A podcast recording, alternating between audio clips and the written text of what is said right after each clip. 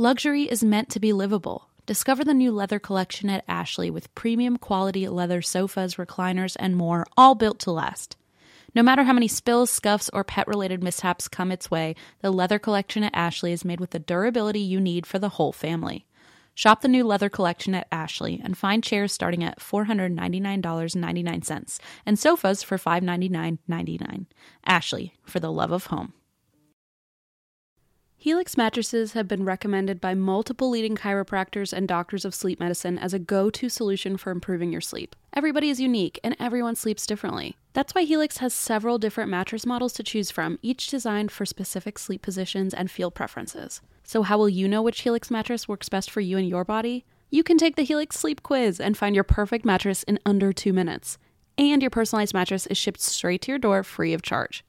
Helix knows there's no better way to test out a new mattress than by sleeping on it in your own home. That's why they offer a 100 night trial and a 10 to 15 year warranty to try out your new Helix mattress. Helix is offering 20% off all mattress orders and two free pillows for our listeners. Go to helixsleep.com slash drink. That's helixsleep.com slash drink. This is their best offer yet and it won't last long. With Helix, better sleep starts now.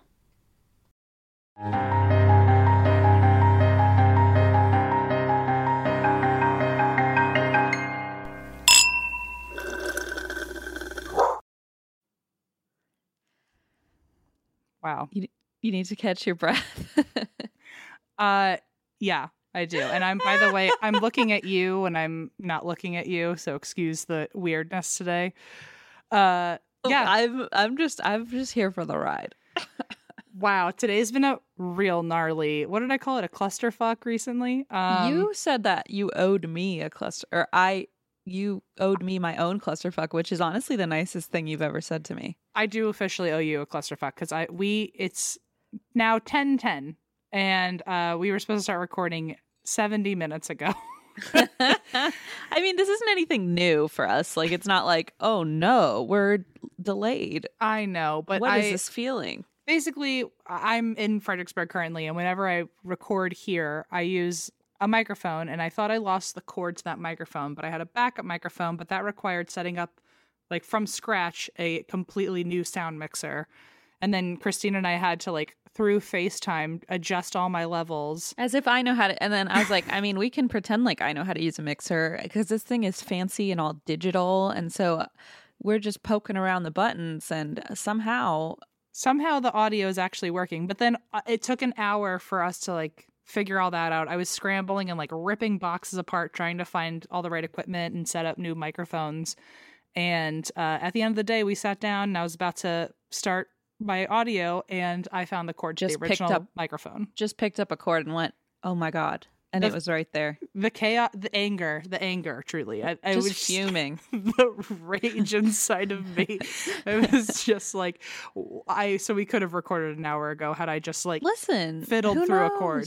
Maybe the universe wanted me to get some more caffeine in my system before we started. Who knows? Who knows? But we're here now. Well, this energy actually is really well paired with the story that I'm going to tell later, but and you'll understand why in a second. But before we Oh. get into that, um, why do you drink? Because I had reasons to drink this week, but that currently this one just stole the show.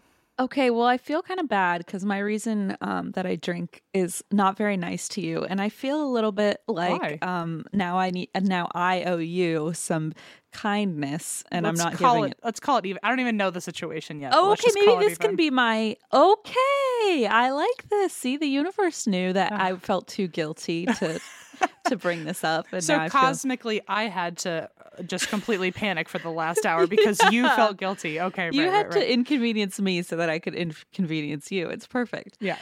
Um, so I don't want this to sound alarming, but I feel a little bit like you've been gaslighting me, and I'm finally realizing, like, oh, okay, maybe, maybe I need to call Em out. I don't know. Um, okay, there's this is a multi-layered process here. Okay, Wow. Okay. Cool. I.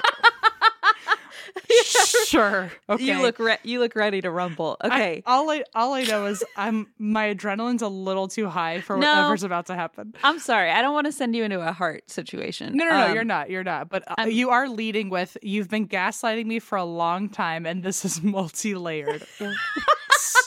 okay, but it's also me. So like, I it could be anything. I could have gaslit you in that conversation about Girl Scout cookies a month ago, but now it's who knows. you probably did that too, but uh, we'll get to that next week. Uh, what did once I, I, what did take- I how did I psychologically manipulate you? Which in a way where I, by the way, also don't think I knew I was doing that. Yeah, exactly. And I think that's where the layers come in. Um, so I okay, I texted you the other day and I was like, Hey, I'm in love with Robin on Stranger Things. Okay, now this is where the story branches into multiple pieces. So Very quickly. Okay. so you were like, Oh wow, okay, so we talked about it. And then I posted this TikTok slash reel, I guess, about how I was and it uses like this Jimmy Buffett law and order sound. Oh yes, I know the trend. Did you see my post? No, I haven't actually been on social media lately.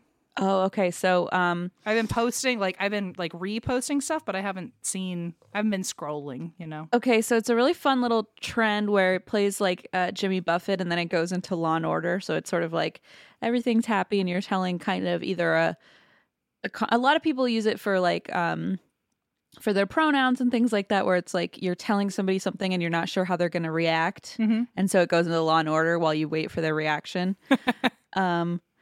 And so I did that because I had told, like, kind of jokingly, because I had told Blaze, like, oh, I have a crush on Steve on Stranger Things, but I also have a crush on Nancy and Robin. And then it was kind of like a wait to see how he responded. And he was like, that's awesome. And then it goes back into Jimmy Buffett. Okay. Yeah. So I posted that and um, I got a bunch of DMs. Okay. First From- of all, from Robin. From Robin, and we're getting married. Bye. No, um, I got a bunch of DMs and uh, from listeners who were like, "Wait a second. Well, first of all, everyone commented, "Why do you like Nan- like okay, Nancy's fine, but Robin's where it's at?" Because I posted about Nancy and Steve, and I was like, "Yeah, I know, I love Robin, but M made me feel like that was." the craziest thing I've ever said. I was like, I love Robin. You were like, what is wrong with you? No, absolutely not. And I remember I was like, man, I must be like off base, like massive off base. And then I posted that, and literally everyone in the comments was like, no, we love Robin. And I was like, shit, I should have just gone and like said my truth. And instead, I picked Nancy. I thought it would be more relatable. especially in a time where you're already speaking so many truths. Like mm-hmm. you were like, but this is my caveat. I almost Huh. uh, th- right. I like I like tweaked it, and then I was like, "Damn it! Why did I tweak it? I don't know. I thought it'd be more relatable because M made me feel like I was totally nuts." Okay, didn't- I, did not mean to. I just maybe we just have. I mean, first of all, a r- hang on. No, you could not be gaslighting me more all of a sudden. We have absolutely different types, and you've known that from the beginning. You literally love every gay man there ever was, and you want him It's to fall in love with you and be your husband. it's true. and you're gonna look at me and say that my tastes and your tastes should be similar. I the second I said I wasn't into Robin, you should have been like, well, then that's why Robin's That's exactly ding, my jam. dang. You we can't even agree on Okay. pizza. Are you fucking kidding me? You knew what you were. Okay, okay, that's fair. Okay, that's fair. Fine. Wow, fine. someone really just said I want to have adrenaline today too, and just just decided to have an opinion. Okay, okay, but okay. I I guess I'm just not okay. It's like the time I said I love Anthony, and you were like, "What is the matter with you?" I don't and, know. I and think I, but I'm the I'm the odd man out on that. Everyone says I'm the crazy one for that. okay, fair. All right, fine. Second level of this. Oh God, I thought we Yes, were done. no, What? of course not. Um, what? So then I got a bunch of DMs being like, wait a second. Are you like, I thought we all knew this already that you also liked girls too. And I was like, yeah, I did too. But then I was confused and I got a couple DMs that confirmed my confusion because they were confused too. Because they said, yeah, you know, I always thought, um, I always thought that uh, we knew that you also like girls, but then recently on an episode, Emma was talking about their gay bathroom and said you were not invited unless there was uh, a queer person in there already. Um, and then they said, so I thought I made it up, and so a bunch of people DM'd and said like, "Wow!" And one person said, "I felt like I feel like M is gaslighting me because I really thought we all knew this." And then M was like, you're not welcome in my gay bathroom. Well, obviously, I, am biphobic. I know. And then so I was like, okay, I'm glad I'm not the only one. Because when you said that, I was like, well, clearly I need to reinforce my side of the story because M doesn't even have an understanding here. And so, anyway, I felt like I needed to restate it. But then everyone was like, I thought we already knew this. And I was like, me too. But I wasn't invited into the gay bathroom. So now I needed to reinstate my truth. And I wish I, I you know, I just, I, Robin is where it's at. Well, okay. The Robin one I cannot get behind. You are officially invited to the queer bathroom, but you had never publicly outed. It. You've never said anything. I didn't know. I didn't know. Nobody asked. You know, that's the thing. That's fair. I mean, I assumed, but I wasn't going to be like, oh, and your bi ass can come to the bathroom. Well, we okay, but I did anything. say how in love I was with Natalie Morales, with Natalie Dormer, with I guess everyone named Natalie. I don't know. I um, guess so, but I'm also in love with Chris Evans, but I'm not actually in love with Chris. I don't know. I wasn't going to speak for you. I was going to wait for you to come to me, and then now that okay. you are officially part of the queer little club, you can be in the bathroom. Okay, thank you. I appreciate that. But I mean, you know, I I get it to a point too. I definitely get it because it's sort of like I also didn't want to be that guy. Like, you know, I'm I'm married to a dude. Like I'm I got oh, it on, stop it with that. No, but I got it on easy street, so I'm like it's not my place to be like, "Hey, me too," you know. Um, but anyway, so I just uh, thought it was very funny, and I screenshot the one person who DM'd me that M was gaslighting them because I laughed so hard, and then I was like, "Wow, I'm gonna say that." Uh, our, it was one listener, but I'm gonna say that our listeners and I have all been gaslit Sure, we could we could call it gaslight, or we could call it "I've been outed before I was ready," so I wasn't going to do know, that to you. So. I know. I mean, and I uh, listen. I knew fully that this would all turn back directly onto onto me, and that well, I would that, be that Robin argument is a little wishy washy, for sure. Considering I, we've yeah. never had similar tastes. I know. I guess. Uh, I guess I just trust my friends too much because, like, when you're like, "No, that's wrong," I'm like, "Oh, okay, sorry." Girl, you need to get it together when it comes to your I, who you I've, have a crush on. Well, imagine if I was like, Blaze is not it. I would, would probably have him. I don't know. Mm. But you if don't someone... say that, so I'm still married to him. Oh, I see. Okay. well, then, hey, all right, I'll take that. Okay, I'm sorry. That was just such a rant. But um, last night, people, when that person DM me saying they felt like M was gaslighting them. I laughed so hard. Um, I feel like um, you're going to have it framed and then you're just going to use am. it every time we disagree on something. No, but like this has already turned back to me and we all know it. Like now I'm the asshole. We'll so. call it even, especially given this whole light fia- or microphone fiasco earlier. Let's just, you know what? You're right. I gaslit you. Uh, and it, I felt so bad. Whatever whole, you need to say, I guess. Sure. The whole time yes. when you were like frantically trying to find chords and you were like apologizing over and over, and I was like, sipping my coffee. Like I'm just getting ready to to really just put you Ream on blast. Yeah, for no good reason whatsoever. um. Anyway, that's why I drink. So um, I guess I like girls too. Okay, your turn. Well, you know what? Oh, I can't beat that. So welcome to the best side, I guess. Dark welcome. side? I don't know. In the best way. Uh, thank you. You're welcome. Uh, I'm sure everyone is very excited to hear your rolling in list of people that you have a crush on. It's so long. I mean, it, and at this point, it's everybody. I don't even. It's. I had to tell Blaze. I was like, I just need you to understand that. Like, I think I just am like mildly in love with every person. That's. I don't know how else to put it. So that's a cool way to to live life, though. It's hard. It's okay. a lot of. um It's. It's probably why I was emo in high school very just so frustrated by just every like person. So sad. so so overwhelmed and so frustrated. So sad and sexually frustrated. Help. Oh God. In well, Catholic school. LOL. Well, I'm proud of you. Thank you for officially telling me, and you can now come to the queer bathroom. Thank you. That's all. What if I made all that up just so I could get in the bathroom? That does feel a little Christine. It does feel like me. It does feel like something I would do. I'll allow it. Um, okay. Speaking of queer bathrooms, you have officially seen the troll hole. Oh. Thoughts? Okay. Now, this is where we get back onto M's the superhero of this podcast. Oh, oh wow. We really just love to whiplash left and right. You know, I like to keep you guessing. Um, On my toes, yeah. We, I visited for one night exactly. And of course, priority number one was uh, Enter the Troll Hole. And wow, it did not disappoint. M you kicked ass, and we uh, you filmed a video which was so smart. Um, and so we're gonna put. I think we're gonna put that on Patreon, right? Yes. Okay, yes, cool. we can. I um, Um, I and you can I the I the irony is I was supposed to show Christine and then the next episode we recorded uh you would everyone else would finally be able to see it but uh I had to come home last minute Oh so- right. Oh so right. now so you are welcome to describe it to people if you'd like Oh, it's If- beautiful. It's it's it's amazing. Um, first off, Em and I have the same couch now, which was a Didn't- super. didn't see that even coming. know. Didn't even know. didn't even know. Um, but that was a fun little little thing. Uh, but so okay, wow. I'm just trying to. I'm so overwhelmed. There's so many. So the, obviously the celery vase is there. Oh, someone mailed me a celery vase. oh fun so now we have but- matching ones But too I You- assume you got one too. Um, Mm, I haven't I yeah it's I probably haven't- in the mailbox. But somebody. But I don't know who it was because it came from eBay. So it just had anyway. Okay. Oh. Um, but so M has like all these. Oh my god, Em, I don't even know where to begin. You have like sliding doors that have different backgrounds, which like you had introduced on Instagram Live at one point, but most people probably hadn't seen that. Where you can like like M wallpapered sort of the front of these doors, so you can slide the sliding door and have a different background behind you. It's so cool. Like the curtains have like a green screen that you can use if you pull it's it green the right screen way soundproof soundproof curtains. I mean, what? And then there's like uh, a yak. there's a yak he just- he's good he he feels like a right footstool.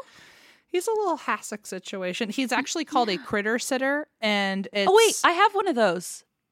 wait. What's your animal? It was a panda. Oh, well, yeah. He's a, like he's literally meant to be like a little stool for children, but I bought him as a footstool. I love myself. him. Yeah, I had like one of those critter sitters, but it was bigger, and his name was Bandit, and he was a panda. Anyway, um, and then uh, you you have these. Oh my god, it was amazing. I'm like so overwhelmed trying to even describe it. Well, thank you. I try my well, I did try to make everything. I tried to make every inch of it as functional as possible because I was like, I like now that I've got all the soundproof curtains that are different colors, and I've got the sliding doors, and I've got my main backdrop. I've got like five backgrounds for the next time I need anything. I've got. I tried to keep it minimal with the lights and the tripods it- and all that. And I mean, Em was like, "Here, watch this," and was like, "Set the lights to underwater," and all of a sudden the lights are just like, like undulating like water, and I'm like, "What the fuck is going on?" yeah, and then uh, it's good like one of those. I mean, not to use this uh, a comparison again, but it's like one of the. It's like the bat cave. like you go in and you're like, "Wow, things come out of the wall," and they're just suddenly things do come out of the walls. yeah, actually, like liter- literally, it's the most amazing thing. Like even a cover on the light switch so that you don't accidentally turn the power off. There's a plastic Mhm. cover and like oh the side table um it goes it folds up and down but it's camouflaged into the wall with the same wallpaper. It was like thank you. so just every little inch of it was like what the hell um and then all your like amazing little tchotchke setup with like your funko pop and um i forget oh my god there were so many cool things i'm like i i'm overwhelmed um even My- try to remember My only disappointing thing is the Captain America shield that I I finally have a place to hang it. It's just been like leaning in the corner of the room for 6 months. Um but I finally have it on the wall, but it is apparently perfectly the same size as my head when my head is in front of the camera.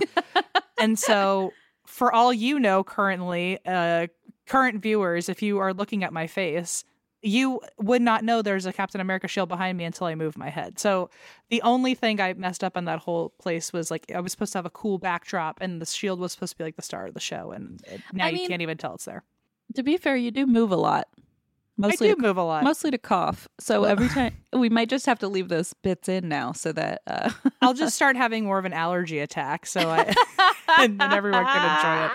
Oh, but I was so glad. Also, this is actually a perfect segue for me to remind everybody I am not, nor do I plan to be engaged to Allison Whoa. anytime soon. And I know that's a sharp left turn, but every single person, it seems, uh, was confused when I posted that you had accepted my offer to come to the troll hole because I posted a picture of our Evite on Instagram, and I had, like, Oh. I put like the little emoji, the little like one of oh those. she said yes she said yes, but it says like you are invited to the inaugural troll hole ribbon cutting ceremony, and like, and because so I I thought everyone got it, and it but tagged me I tagged you, and like I'm pretty sure mm, 200 people said, "Oh my god, congrats on the engagement! Al- you Oh, and Allison are so happy." And well, and I was like, everyone, wh- can you imagine if that was the way I announced an engagement? That like you accepted an invitation to the troll hole ribbon cutting ceremony.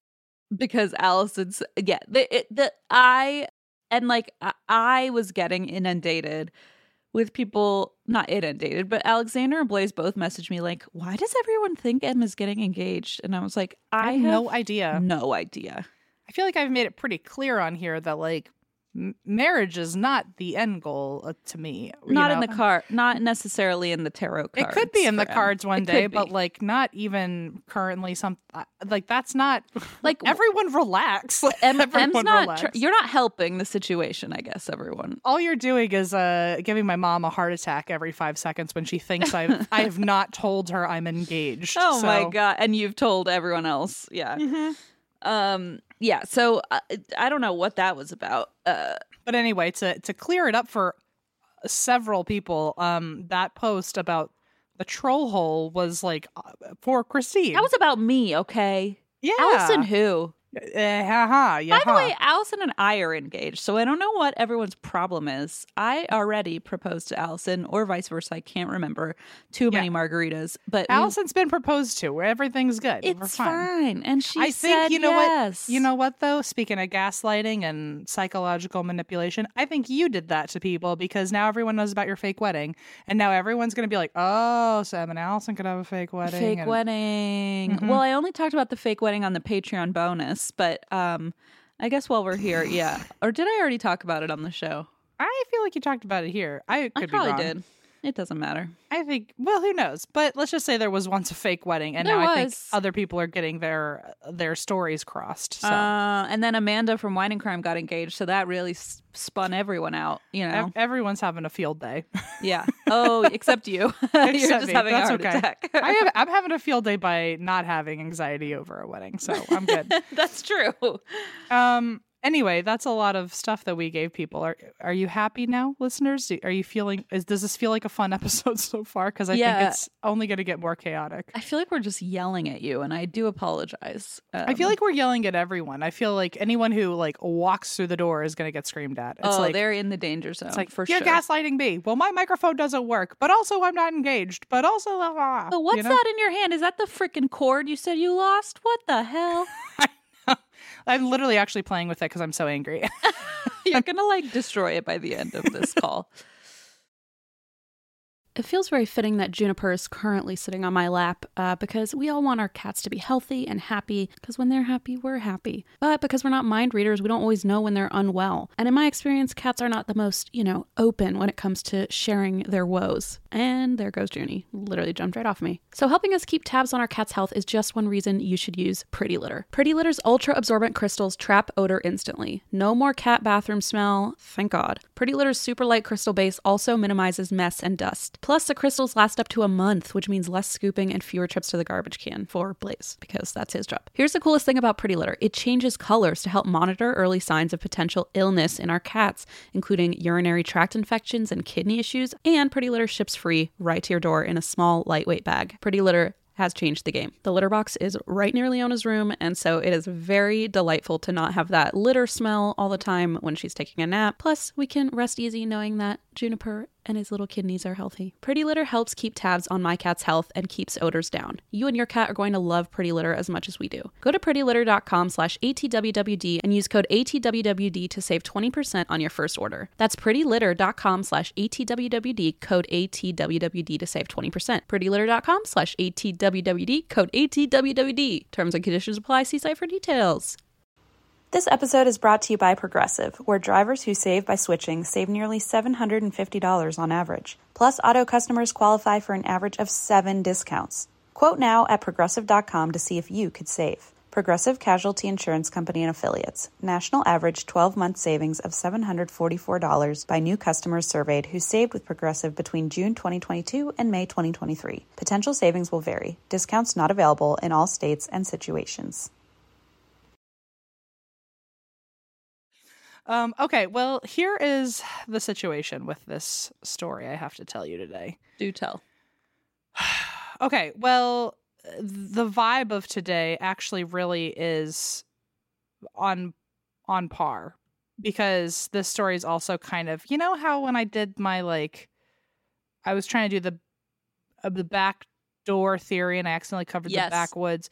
Okay, so this isn't totally that, but you know how like back wh- whichever one I covered and I wasn't supposed to, how it actually has nothing to do with the supernatural. This Absolutely. this is also that and I I apologize and also if if this isn't your vibe or if you I'm not trying this isn't like us testing the waters to like try new material. Like this is just kind of a one off and if you do happen to like this and you want us to do more of these, go for it. But this is just more of a what the fuck story. It's not paranormal and it's not aliens and it's not cryptids. I like a what the fuck. I mean, okay, but don't, Well- don't worry, everybody. Stay in. Well, you don't know if you like it or not. It's um, no, it's not- definitely uh, people are definitely gonna like the story. It's just not my usual stuff, but it's it's And also I have a, because I have a murder waiting for you afterwards. So don't worry. Don't go anywhere.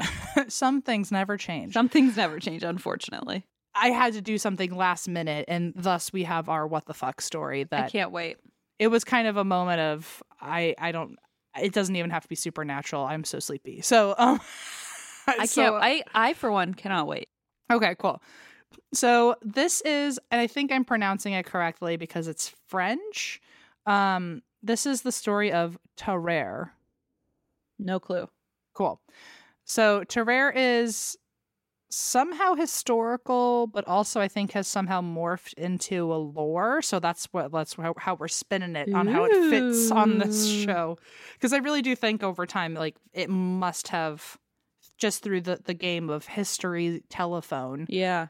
it this can't be real as as far as i'm concerned it can't be real but maybe it is um but it's because it started with some real facts and i think it's just evolved over time but Tarare was known as the man who ate anything and like couldn't stop eating anything so I'm just Which, picturing like- you at three in the morning, like, all right, this is the this is the path I'm taking here.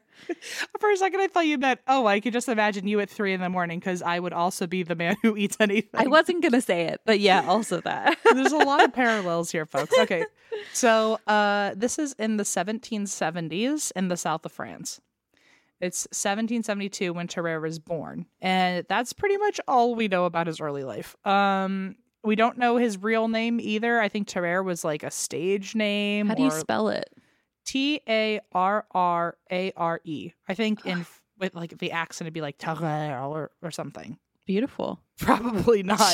charming. I can't do the throat thing, but I think You that's can do pretty well. As far as I'm concerned.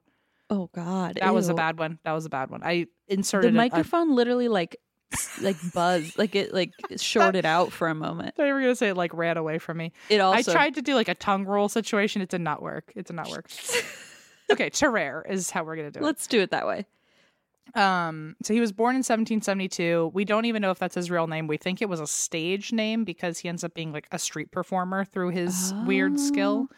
Um, and he was shockingly small to for being known Oh. as the man who eats everything. But I feel like that's always the case. I feel like I've met so many people who are like, I just have a fast metabolism, and I'm like, fuck you. Like, Yeah, seriously, Like, this is like a Joey Chestnut situation. Yes. Okay. Okay. So, uh, actually, like, I had a friend growing up, and she was always the person who, like, she just like you. She would eat like an entire pizza and then like have another ab by the end of it, and I'm, and I would just be like, I hope that doesn't sound body shamey. I was just like, damn, like, How do you do it? like let's can we switch lives for a day because I'm not having that experience, and we might learn from each other.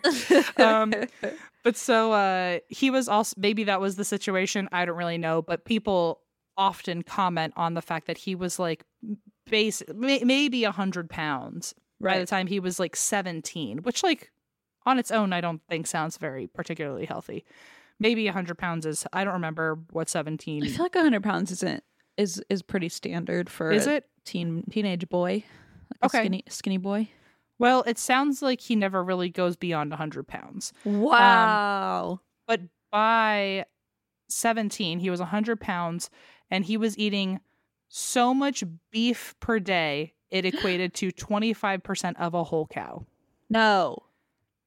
Mhm. What? So he's eating 25% of a cow basically Every day. a day, and he's hundred pounds. And that's just like one example of how much food he was eating Ugh. and never satiated. Um, oh, that's too bad. the story goes that his parents eventually kicked him out because they couldn't afford the food bill for him. Um, Oh I don't God. know if that's the case. They could have kicked him out for probably any other reason, and it would have still seem like shitty parenting. I don't know. Yeah. Maybe he just turned 18 and they were like, go fly. Um, but anyway, he ends up on his own and without any contact from his parents, and he ends up becoming a vagabond, which Oh, sure, sure, sure. Our favorite. our favorite. We love Walter the Vagabond. Love a good vagabond. So Tarare, he is now wandering the streets. Uh, ironically, well, I don't know if it's ironically, more like sadly, he's begging for food, and based on his hunger level compared to others, he's probably. I don't know if more desperate is the right phrase, but he's certainly very desperate um, to, to eat something. And he, I mean, he's literally used to eating like a quarter of a cow. yeah, a loaf of bread ain't gonna cut it. Exactly. Um, so he's begging for food, and eventually he gets a job as an opening act for a snake oil salesman. Oh, So- fun, fun. One of those Pirelli's miracle elixir people. I also love that they have an opening act. Like Right. it's like, oh no, I'm a doctor for sure, for sure, for sure, and I'm selling this to heal all your cancers for sure, for sure. But here's my opener. For sure, for take sure. the mic for sure. Take the mic. it's like what? And so basically his opening act, yeah, I'm just trying to think of like a true medical practitioner or like yeah, yeah. who's like, and now here is my fire breather. Like what? truly like warm up the crowd for me. You know, I do wonder if maybe he could spin it like, oh no, like I just want people to be like really drawn into my my pitch for my I don't well, know. Yeah, I know, but I wonder if if he believed it. Because I would if I were trying to pitch something that I'd created, I'd be like, Oh, of course we're gonna get a fire breather because more people will show up. So that's I, true. But you could be kind of get it. You could be literally asked to do like a TED talk or like at a medical conference, and you'd be like, "I brought my fire breather." And If we like, could bring "Sure." a fire breather on tour, I didn't learn that at clown school. If mm. I did, I might do you no, I took the wrong elective. With my heart condition, absolutely Yeah. not would I be taking in fire. so uh, yeah, I already have heartburn. Okay. so anyway, he's this opening act, and because he could eat anything, and this is, by the way, where I think either the lore seeps in or the research I was doing wasn't fully explaining it to me. But it sounds like it wasn't just that he was up the gullet and letting things go down. Okay. Um, and so that was his act where he would just swallow basically anything Gross. and he i guess also at the time became friends with uh like thieves who worked with him and as he was doing his show they would pickpocket the audience Oh well, that okay. That's fun. I mean, no, it's not fun. It's not good, but it's interesting. it's fun as like a, a cartoon maybe exactly as like a fictional story. Okay, interesting. so i guess he ends up like becoming a street performer and doing this kind of stuff in multiple cities because then he ends up moving to paris and doing this for a while and here are just some of the things he would eat Oh God. these are, this is just a few examples, so keep that in mind. He would eat items like corks, rocks, which like Geo also eats rocks, so like whatever, you're not That's special. True. Yeah, nice try. Bags of coins, which ironic because wasn't he doing this for money? well, maybe yeah. Then he keeps it in there. He poops it out later. Oh, like other people's coins. Okay, I oh, was that's thinking. what I, that's what I was thinking. I was thinking, like, what if he just like showed off his own bag of coins and then just kept eating the same bag? Yeah, because while you were talking, my mind started to wander. No offense, and I started. you and probably everyone else. So. No, I'm just teasing. But I was thinking, well, what if you? What if he pickpocketed? Had people pickpocket? Th- this is a very like um David Blaine thing where like oh the the little thief would wander around pickpocket and then he would like hold up someone's wallet and swallow it and be Mhm. like see it's part of the show but then he gets to go home and like poop out the guy's It is definitely the street savvy business way. So um, Right. I you're probably right. Um, he would also eat or swallow quote dozens of apples in a row. Ugh, that's so gross It's like imagine like a whatever a bushel of apples is. how do you And gulp, gulp, gulp. that's horrible. And that makes me think it had to be swallowing, right? Because like I don't want to watch someone eat twelve Chew up an- apples. yeah, it had to be swallowing it. Which and so here's the other thing though. He allegedly would also do this with live animals. And I'm sorry. That's that's where I was worried we'd be going, and I don't glad. I'm not glad we ended up there. I'm really not. Uh so not only did he must have have like this not only must have he had a massive fucking throat to be able to do these kinds of things, but also uh, like I think one reference said he had like a deformed jaw. That was the quote from the source. Oh, like a Um, snake, like unhinge Yeah, he could unhinge it. Yeah. Ugh. Um I can't imagine any other way you can just swallow an apple. Like Exactly. so I'm gonna just roll with that source because other I didn't see any other medical explanation for how it's fitting in his face. disgusting. Uh, Speaking of medical things, here's a m- medical memoir that actually discussed uh, Tarare's case. Okay. Just to let you know how wild, like how uh, baffled even doctors were for their time. Let a person imagine all that domestic or wild animals, the most filthy and ravenous, are capable of devouring, and they may form some idea of the appetite as well as the wants of Tarare. Okay. It was like you can think of anything, this thing, this guy eats it.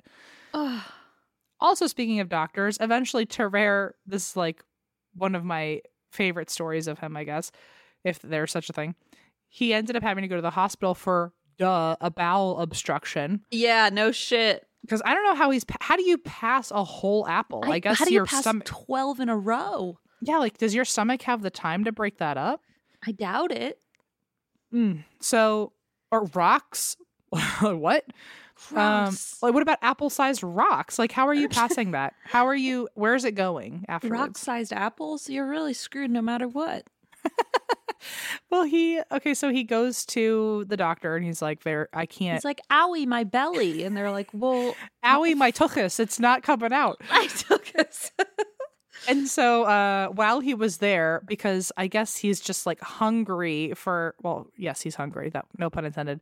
But he's like craving attention so badly that as he's there for a bowel obstruction, because he will eat anything, he looks at his surgeon. He is like, "You want to see something? I could eat your pocket watch." no, uh, And no, I'm he sure- doesn't. I'm sure the surgeon should have been like, dude, like, are, why are you here? Like, you figure that out first and then ask me if you want to eat my pocket Yeah, watch. Yeah, think this through.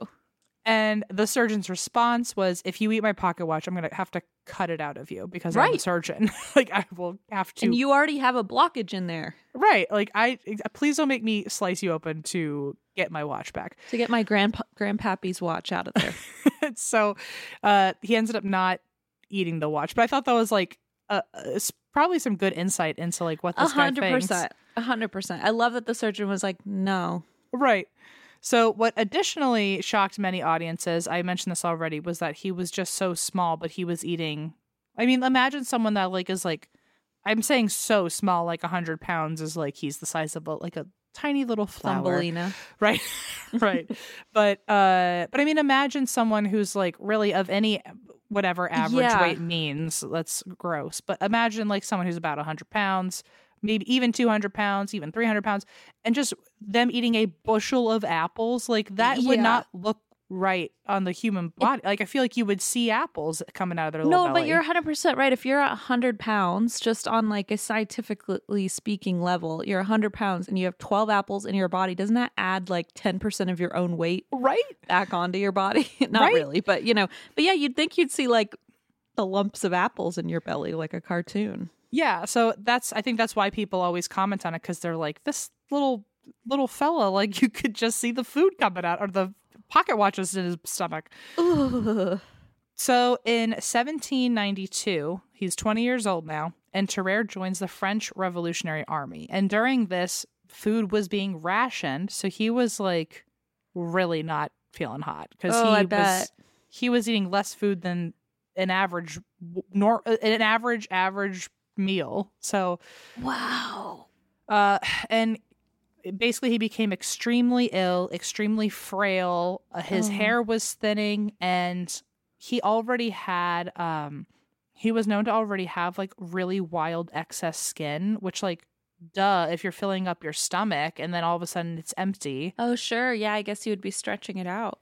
Yeah, so I guess his excess skin was drooping more. Oh no. Um, but there's a rumor that uh, when he wouldn't eat, this is where I think like I don't know if it's lore or just plain old town gossip that it's just sad, but uh, there was a rumor that when he wouldn't eat and he was hungry and there was nothing in his stomach, his stomach would hang so loosely that he could wrap it around his torso like a belt, Oh, which is like just a graphic image, but I guess it's to let you know how how uh, obvious it must have been to people when he had his stomach full versus when it wasn't full. right, right, right.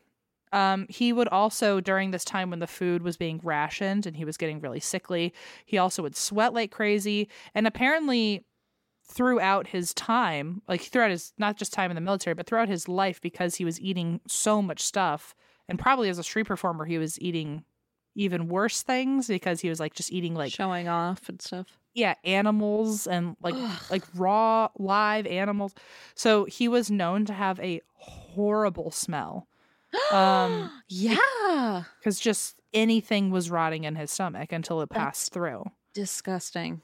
um apparently there was an 1819 1819 medical journal that mentioned his smell that said that he smelled like quote someone whose diet consisted of massive amounts of food and non-food items which is the most vague Wait way a to- second. like that you smell like someone who is inside and outside what Yeah. like you What? smell like you ate food and also not food.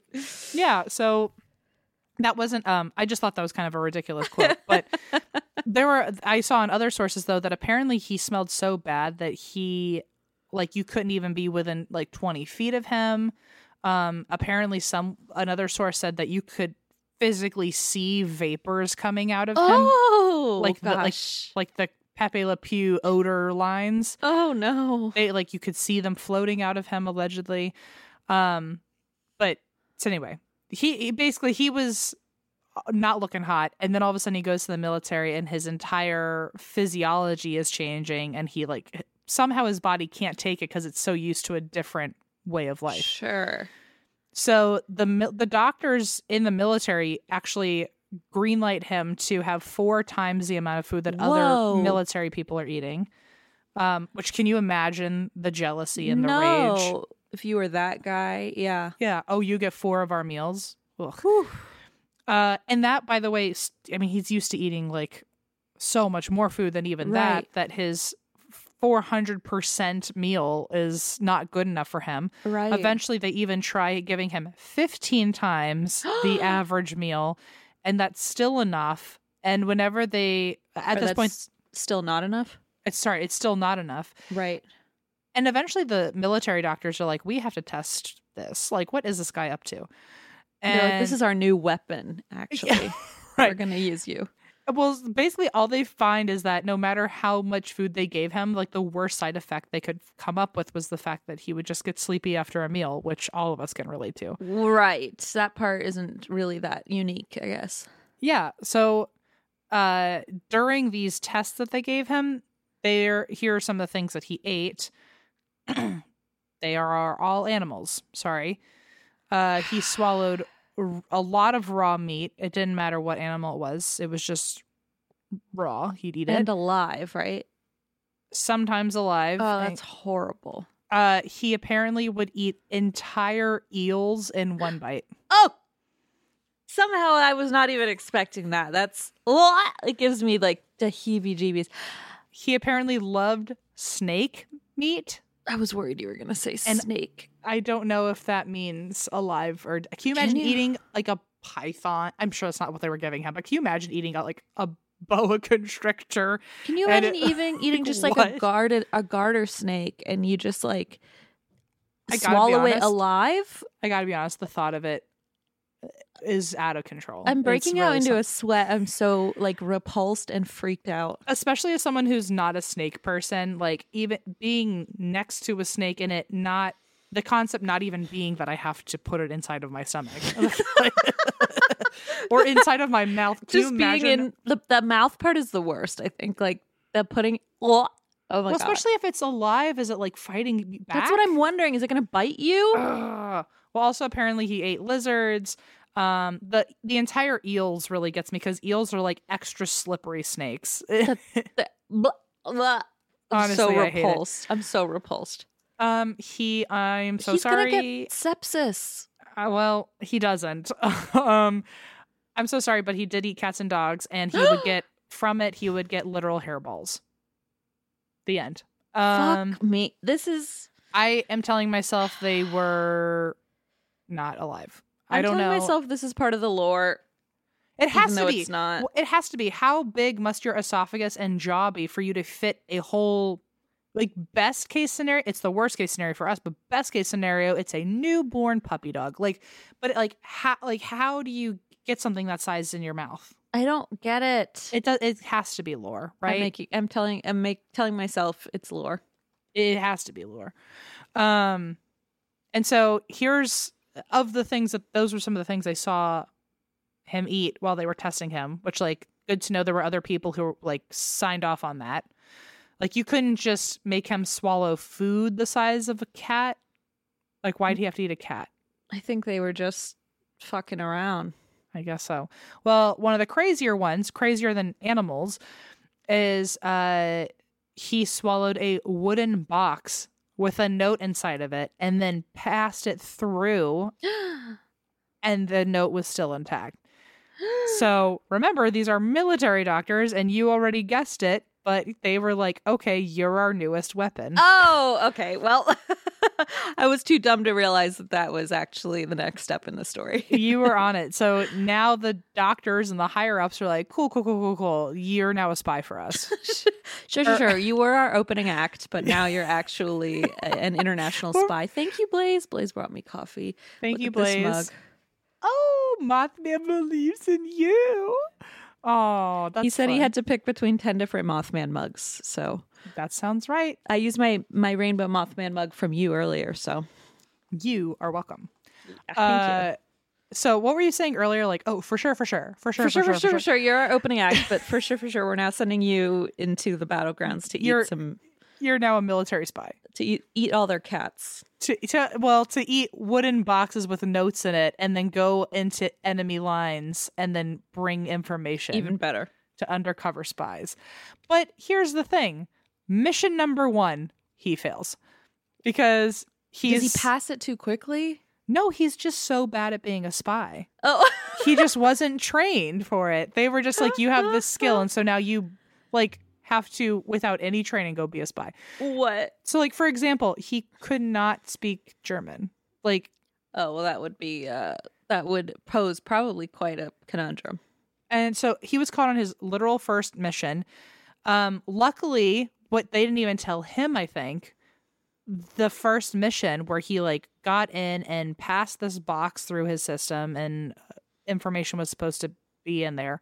They didn't even tell him that it was a fake note and there was nothing written on the paper. So his first mission, when he got busted, I think they knew he they might get probably busted. knew. Yeah. So they were like, they didn't tell him, but it was just a test, and he actually didn't give away any secrets. but he did become a prisoner of war, and that was a. The, They and were like, that's too bad. Anyway, they were like, well, we took a chance. honestly, we saved 14 meals a day that Hon- we can just honestly. I feel like that was someone's call. They were like, Mhm. budgetary wise, it might help us. He's got to go. So he was a prisoner of war. So he was tortured, and the way they tortured him was by starving him. And uh, when he got out, he got back to the military doctors and he just begged for help for a cure to the, his hunger. oh, Which, it's like, terrible. This is like the 17, 1800s. I can't even imagine what the medicines looked like at the time for this. They probably right. gave him cocaine and said, get over it or something. Uh, yeah, I was gonna say, which honestly would probably make you more hungry. So I don't Yeah. know what they were doing. So nothing worked. And eventually, after he was like, his time in the military was over, he just was like, so he had given up on ever finding a cure. And Oh, it's so sad. there were times he was so desperate to just satiate himself that he was eating garbage. Um, and then because he was still in contact with a couple doctors who were just I don't know if they were fully researching him, but I think they were committed to trying to find a cure, and so they would check in on him every now and then. Right. I don't totally know the backstory to that, but I know he was talking to a few doctors who follow him throughout the rest of his life. Um, but so he's eating garbage at one point. He's eating like old animal scraps where he can find them, like anything he can eat, because he's also having a hard time finding a job.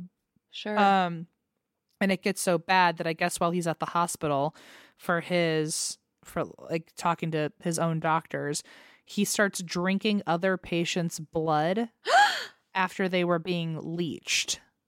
oh my god. And Was then appar- eating the leeches? Okay, I'm so honestly, I don't know. I so don't know. I feel out. like you have to at least have a limit for yourself. You're like, I can't eat something that will try to eat me from the inside. Oh, good right? point. Good point. But then again, he's eating like maybe live snakes. Like, Ugh, oh my god. how do you not get bitten from inside? Like, oh, I'm so grossed out. or like, like I said, I don't think he put a whole boa constrictor down his stomach. But like, imagine something trying to like attack your organs or something. You know, You'd think Like- they would. Yeah. Anyway, uh, so he's now drinking other patients' blood, and at one point he's found in the morgue eating corpses. so So now he's Oh God. turned cannibal. Yeah. So in 1794, uh, while he's uh, at a hospital he goes to for his own issues, a 14 month old toddler goes missing. No. We don't Um, know. We don't know. We don't know. It's never been proven. But he was a highly uh primed. He, everyone thought it was him, and he's chased out of the hospital. We don't know what happened. We don't know the fate of the Okay. baby. We don't know the fate of. We don't know anything more than that. But the baby went missing, and everyone went. Maybe it's the cannibal, oh my God. Okay. basically. Um, so we don't know if he hurt the kid, but people chased him out of the hospital and he went into hiding for like four years. So we actually, if he was already eating like body parts, like human body parts before then, and then he went into hiding for four years and we don't know what he was up to in those four years, I can't imagine what he was up to. Um, but eventually he pops up four years later at another hospital and he asks to see his original doctor. Um, the doctor gets there and Tarare tells him, Hey, I have another bowel obstruction because I have been on back on my bullshit. I've been doing my Oops. uh, I've been doing my usual stuff and I have a bowel obstruction. I need your help because I swallowed a fork and it's not passing properly. So the doctor checks him out and I don't even know if the fork was the situation, but the doctor ended up finding out one of the reasons he felt so ill is because he actually had um like the ending stages of tuberculosis. Um and so Tarare died very quickly after that. oh my God. He's like, oh, I have a fork in my stomach. Actually, that's not the problem. I mean, it's not not the problem. Right. the it's fork. like one of probably a hundred problems. Yeah, like lower it down on the list a few pegs. right, right, right. Uh, and so immediately once he dies, doctors are like, "All right, we got to research the shit out of this body," and so they. All they found uh, basically, it wasn't like a shocking amount of information, but they did find that he had a very large stomach, which doesn't surprise me if you're shoving anything and everything It was in there. going to stretch out, right? Yeah. Um, he had a very large liver and a very large esophagus. Um, uh, there's even a rumor, which this makes me feel like it has to be lore, but who knows? Allegedly, his esophagus was so wide that when he opened his mouth wide enough, you could directly see his stomach. Ugh. I don't remember, like, is stomach stapling a thing anymore? Because I feel like if your stomach is that big, and maybe that's why.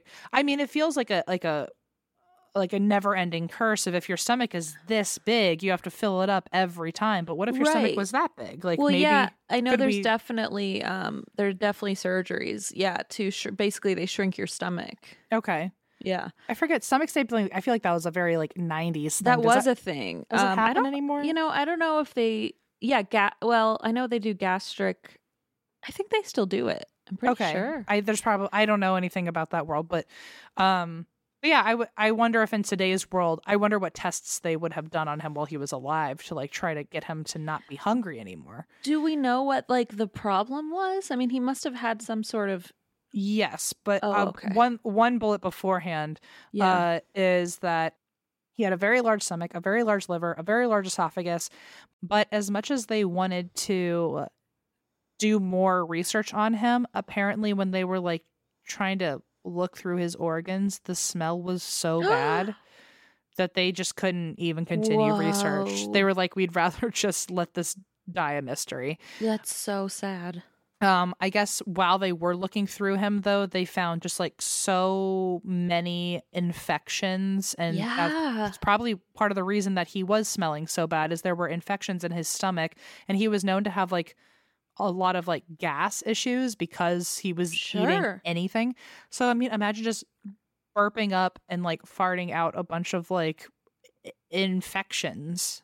Yeah. You know? Yeah, caused So- by like dead raw animals. I mean, it's just Yeah. like, of course it's going to be bad. And imagine if you had an infection and then you eat more dead raw animal on top of that and it just gets worse and worse. And so um I think they just put his body away and they were like we don't we don't even want to know. Wow, how sad. So the main theories today are that he had hyperthyroidism, which Sure. was uh gives you some eating issues and then they also thought a Yeah. parasite which makes you really hungry. They thought maybe might be both like he had parasites from something he ate that just made things worse and on top of that he had a hyperactive thyroid. Um I also saw that the name for abnormal hunger is polyphagia. Oh. I think that's I'm thinking I'm pronouncing it right, but this is apparently a very common symptom of diabetes and endo- endocrine diseases.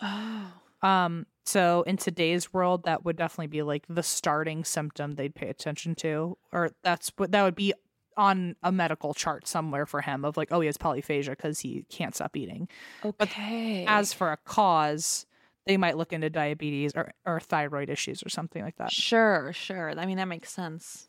And also, I do wonder, like, if you just had one good X-ray back in the day, would you have been able to see a parasite? Like, maybe he just had like a really crazy tapeworm. Need like a CAT scan or something. Yeah, Um, wow. Ooh, a tapeworm. Oh, okay. All of this is so. Yeah, I mean, he probably ate 500 tapeworms as part of his fucking opening act. He's A eating snakes. bucket of tapeworms. Yeah, right.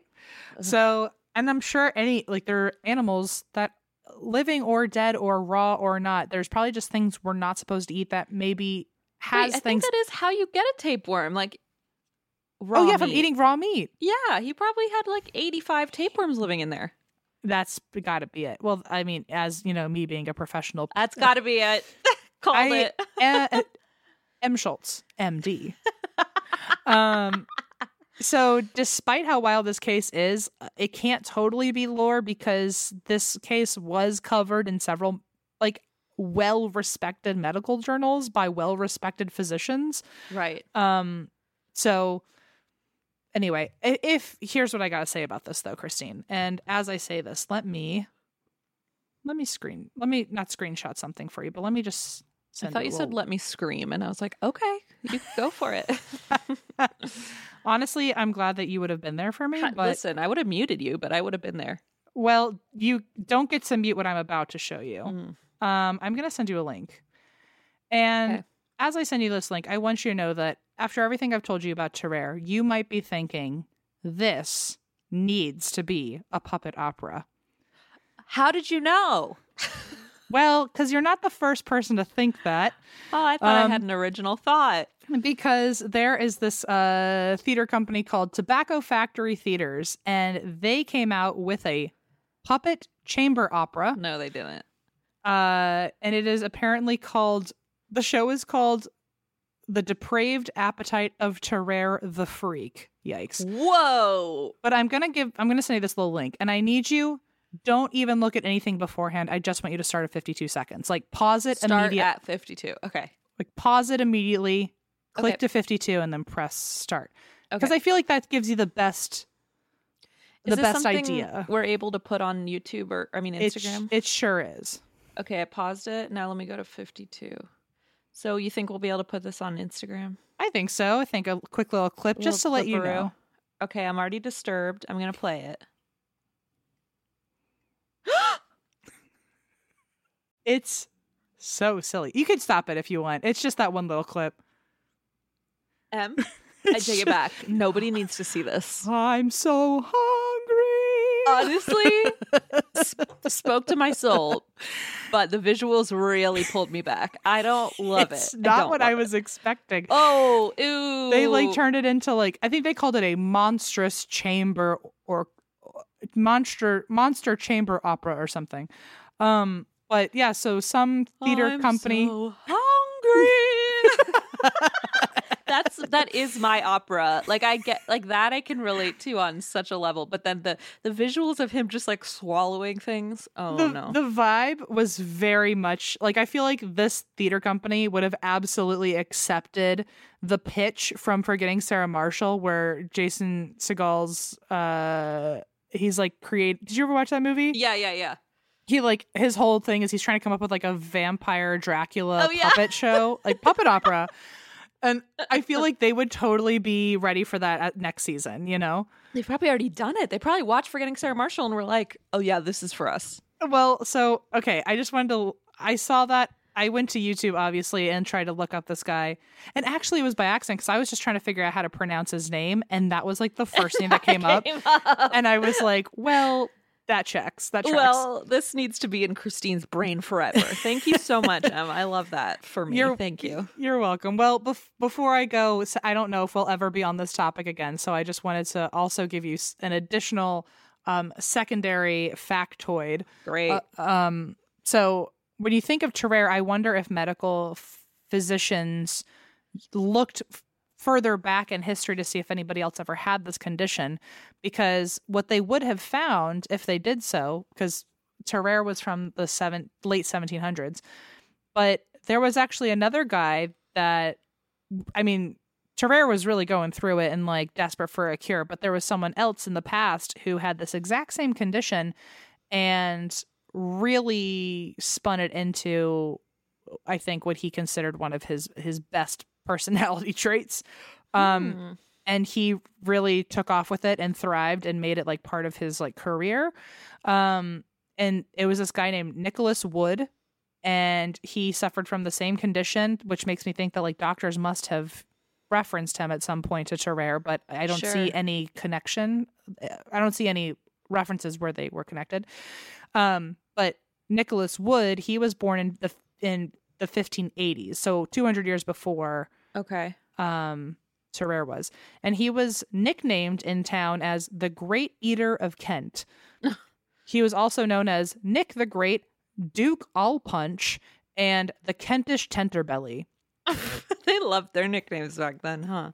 Yeah, and I guess I I'm sure if they couldn't come up with a cure in the Uh, you know 200 years later in the 1580s, poor Nicholas Wood was like, I guess there's nothing I can do about this. I better just monetize it. Yeah. And so he saw this as like a fun little bar trick that he would do at like public gatherings or like if there was a festival in town, he would like volunteer to wow people with this. So in a way he was also a street performer, but he seemed to be like really all for it versus Yeah. like desperately looking for a cure.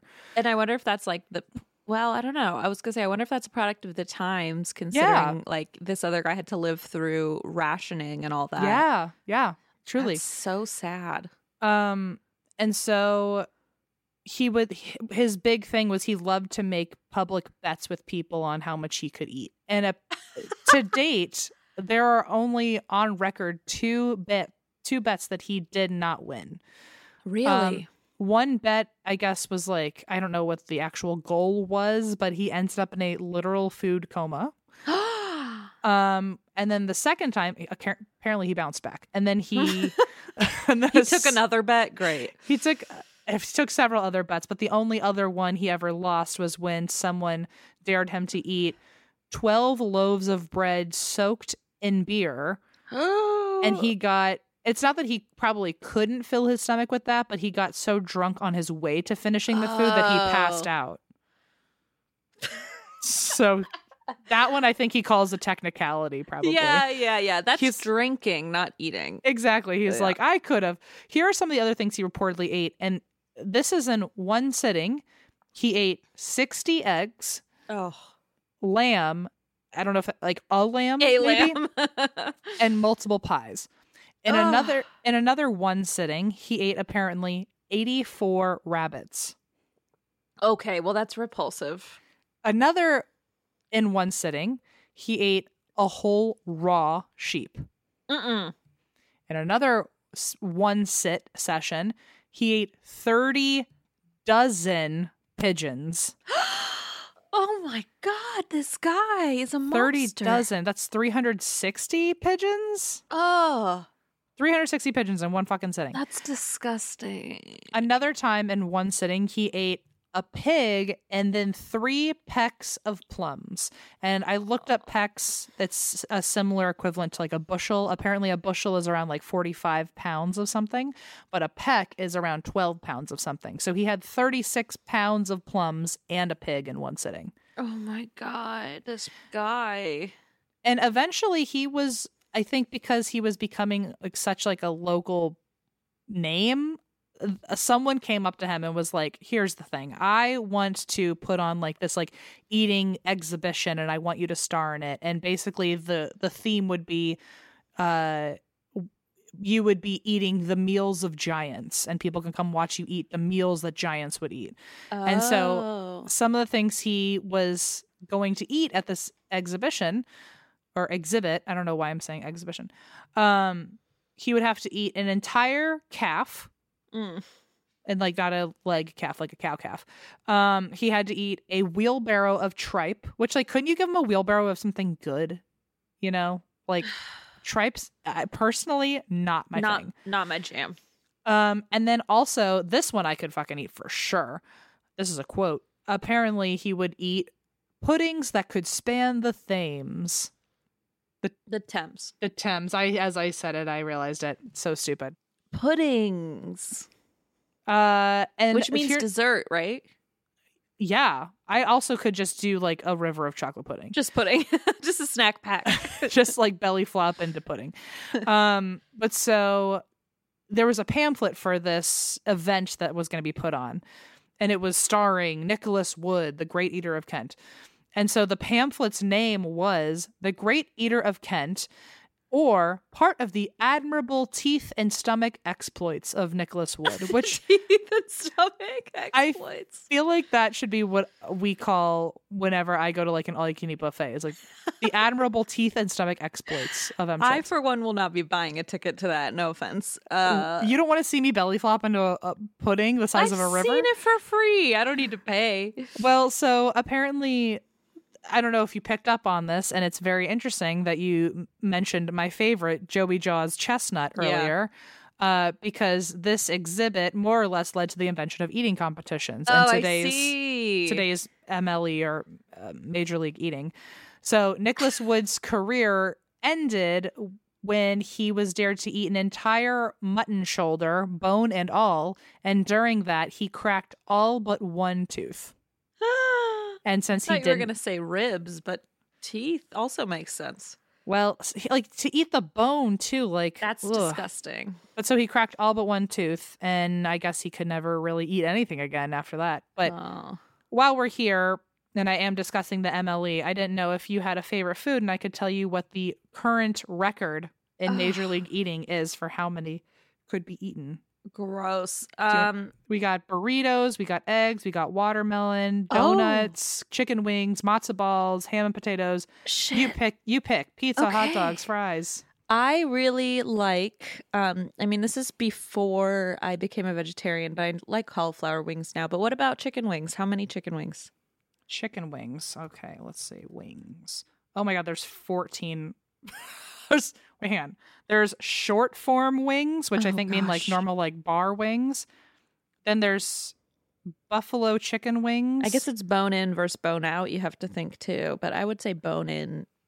Okay, well I have a boneless option right here for you. What's that? Boneless, uh 9 pounds in 10 minutes. Oh God, nine pounds. And then Okay, as for just- Hooters particular, Oh, Hooters that- wings, Yeah, would like to know that. 281 in 10 minutes. Gross. Wow. Wow, they've got everything here. There's even like spray cheese in a can. There's. Hallow- Halloween candy. Oh, how much Halloween candy? Halloween candy. Four pounds in six minutes. That's not good for your poor Tom. For uh, milk and cookies, 48 Oreos and half a gallon of milk in two minutes and 28 seconds. Ew, two minutes? No. Not Here's even not even two and a half minutes. 50 Oreos and half a gallon of milk. This is what I'm thinking about. Yeah. Back in middle school, like eighth grade, I remember my school held a chicken wing eating competition in the theater, and we all had to go and watch people uh, sit on stage and eat chicken wings in their school uniforms. Why? Why? I don't know. I have no idea. It was so gross. Well, uh, here's one that I think I no, I couldn't beat that. What am I talking about? Uh, I was thinking there's a peanut butter and banana sandwich record, which is Oh, which like think about the peanut butter on the roof it of your get mouth. sticky. How much? How many is that? Thirty six sandwiches in ten minutes. Ah, That's insane. That's crazy. Thirty six. I'm actually also- sh- I'm actually shocked by this one. Twenty hard boiled eggs in 84 seconds. I feel like Yeah. that should definitely be beaten. I've watched that happen. It's not pleasant. Hmm. Um, I will. Yeah, it's gross, and also like, I know that this is so dumb, and like, I, every time I am watching one of those eating competitions, I say this, and I feel like my mom, but like, they're not even enjoying the food. Like, what's the point? Like, they don't feel good. It doesn't feel good to eat that many, and like, I will I'm- also like like what if your like stomach explodes? Like is cour- it yeah, is like it you- worth it? no, like you don't feel well. I'm sure it takes like weeks to recover.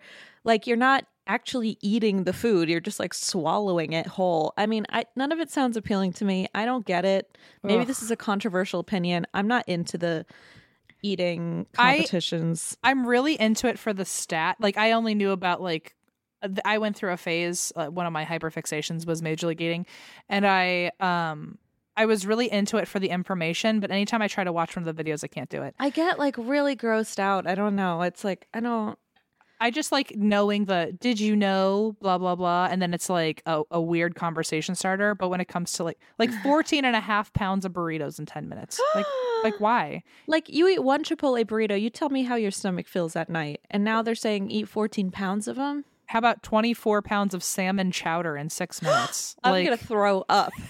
That's disgusting. oh man it's What is just salmon chowder? No.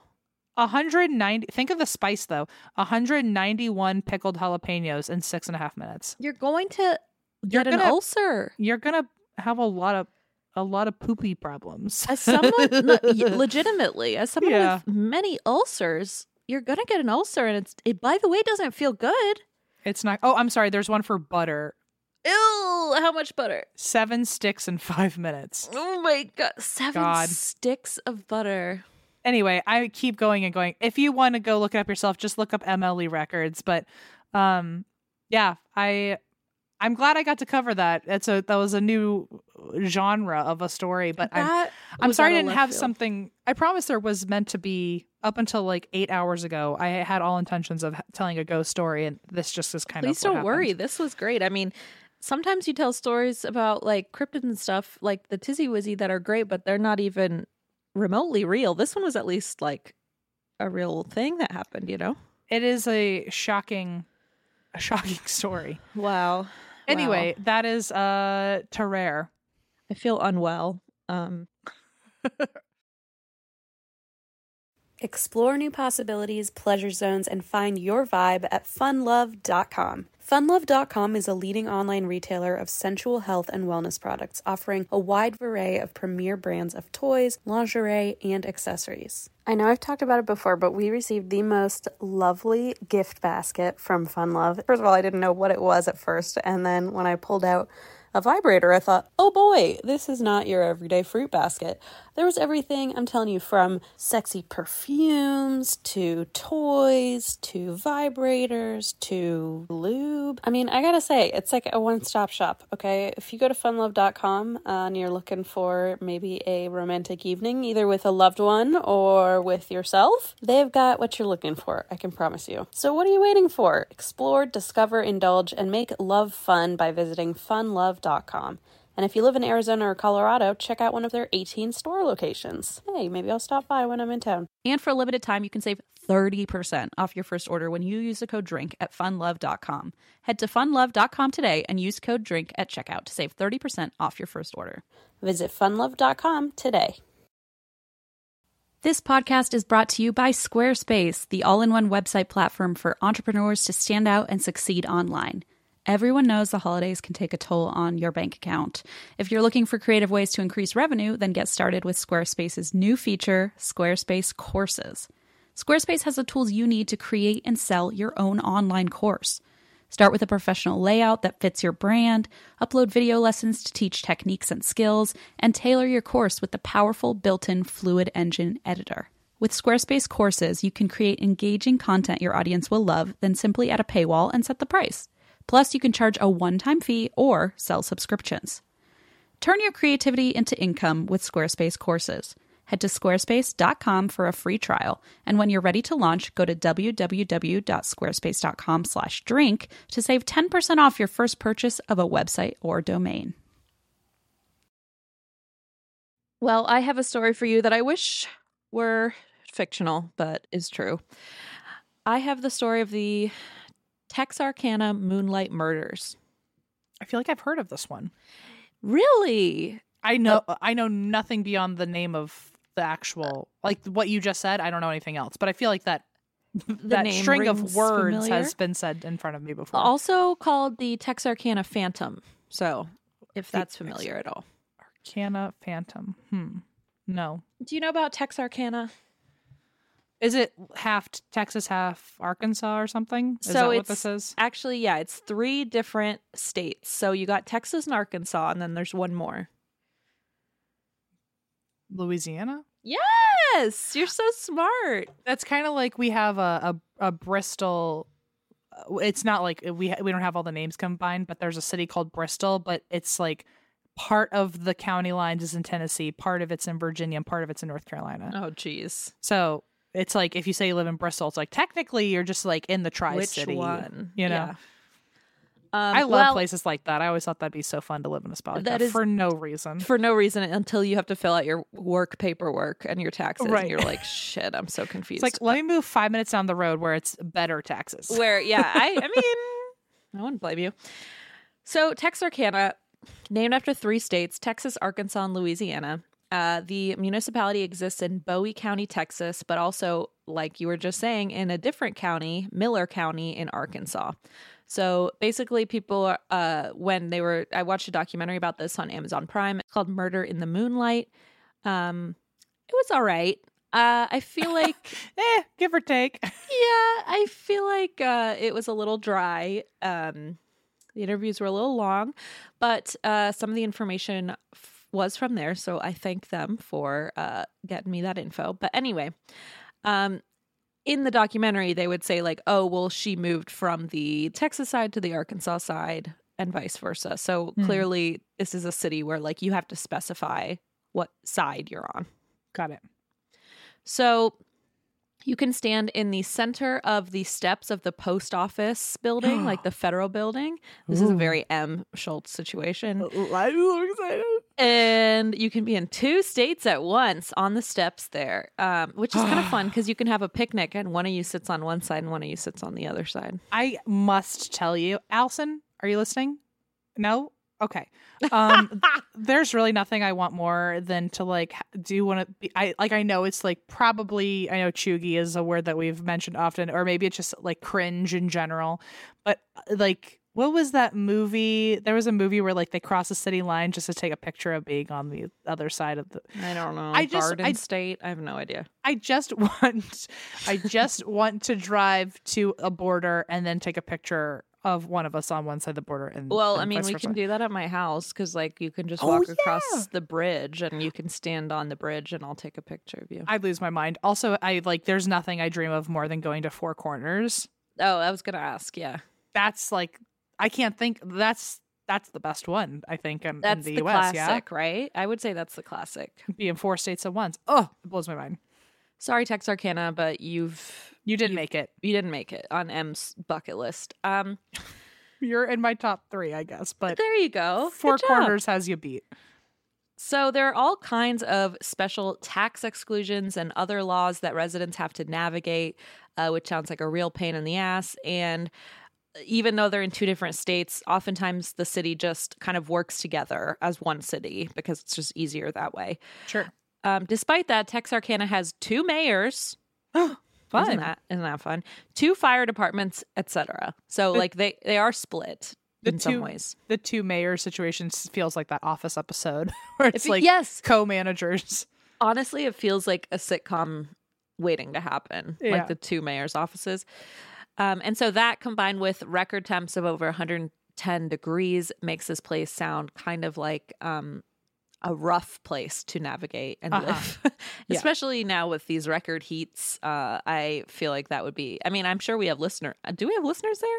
Hi, Texarkana. I don't know if you, even if you're not from there, if you just happen to be there, I'm already a little jealous of you. Yeah. so. Do you have to like tip your H and R Block person every year? Because I feel like I would feel I would at least get them a muffin basket. Just They need a like, hug. They need a hug. "Sorry." Yeah. so the killings we're going to talk about took place in the 40s.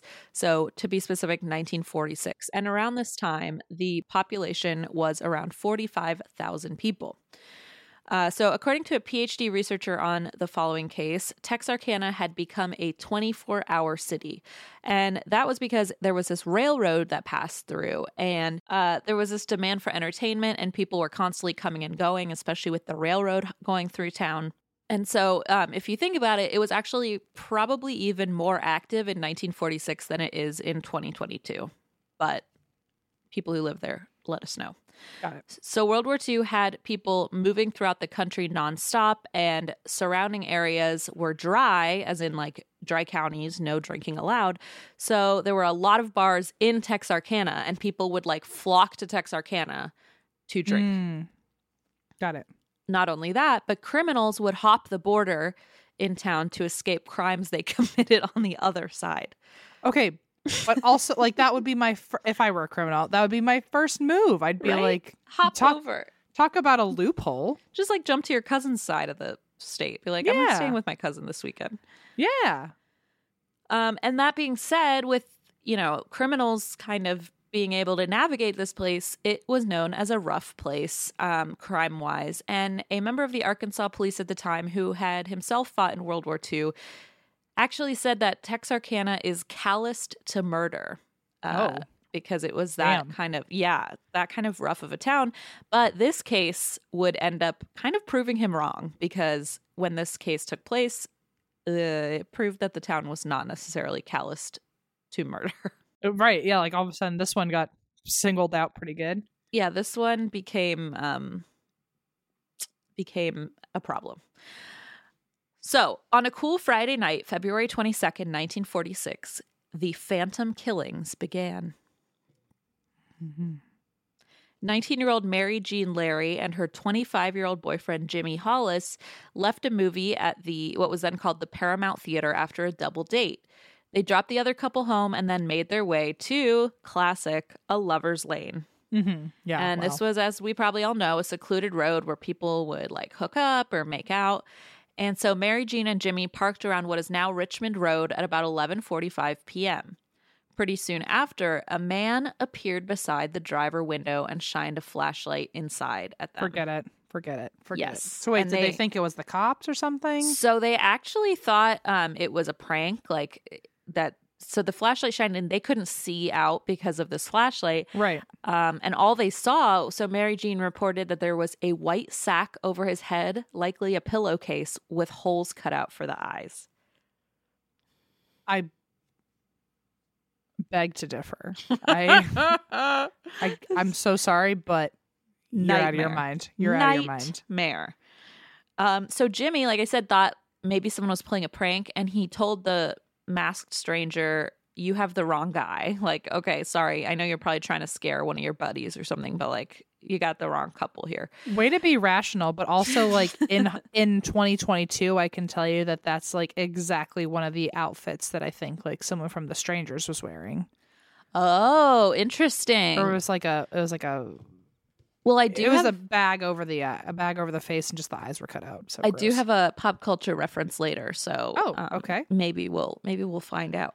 Is it Casper? Because that's also very ghostly. it's not Casper. Oh, okay. May- maybe also Casper. Um, so he says you have the wrong guy, but then the masked man pulls out a pistol, and Jimmy and Mary Jean are like, "Oh, okay, this is not a prank. This guy is for real." So the man orders Jimmy to get out and take off his own pants. And what? yeah, this is like part of his MO. And some think maybe this was just a way to disarm him Okay. because like the, he just said take off your pants and then he struck jimmy so hard with the butt of the pistol that mary jean who was like uh, a little bit farther away thought that the sound of his skull fracturing was a gunshot Whoa. Yeah And he's died. He died. Yeah. he did not die Whoa. Okay. i know that's the, that's how we like thankfully we thankfully he survived um and so we we got this kind of you know story of what happened but yeah she thought that uh it was a gunshot but it was actually the sound of his skull fracturing Whoa. so jimmy's unconscious and the man starts kicking him beating him mercilessly uh, and so mary jean who now assumes this is a robbery exclaims that they have no money but the man turns and strikes her and then orders her to run Ew. I don't know why that's worse than it's somehow so creepy I think because it's so out of character. yeah Like, yeah like the one thing you would think they don't want you to do. Yeah and like, also, I, f- I feel like I've seen those horrible stories where like they make you run and then when your back is turned, they shoot you. honestly it sounds like such a cat and mouse thing you know it's Yeah. like run because you can't get very far or whatever Like, oh, or like for run and for a second you think he's letting you go and you're free, but it's much worse. Oh, so basically he says run. And so she starts running and he chases her, of course. And then he asks, Why are you running? And she says, You told me to. And he calls her a liar and then strikes her again. Oh, so that it's just like, It's, I know so twisted. obviously going into this, I'm aware that this was not rational, but like it feels much less like you'd at least think it's irrational to us, but maybe he thought there was some sort of logical play to this. But Right. even that doesn't feel like he has his own stuff in order.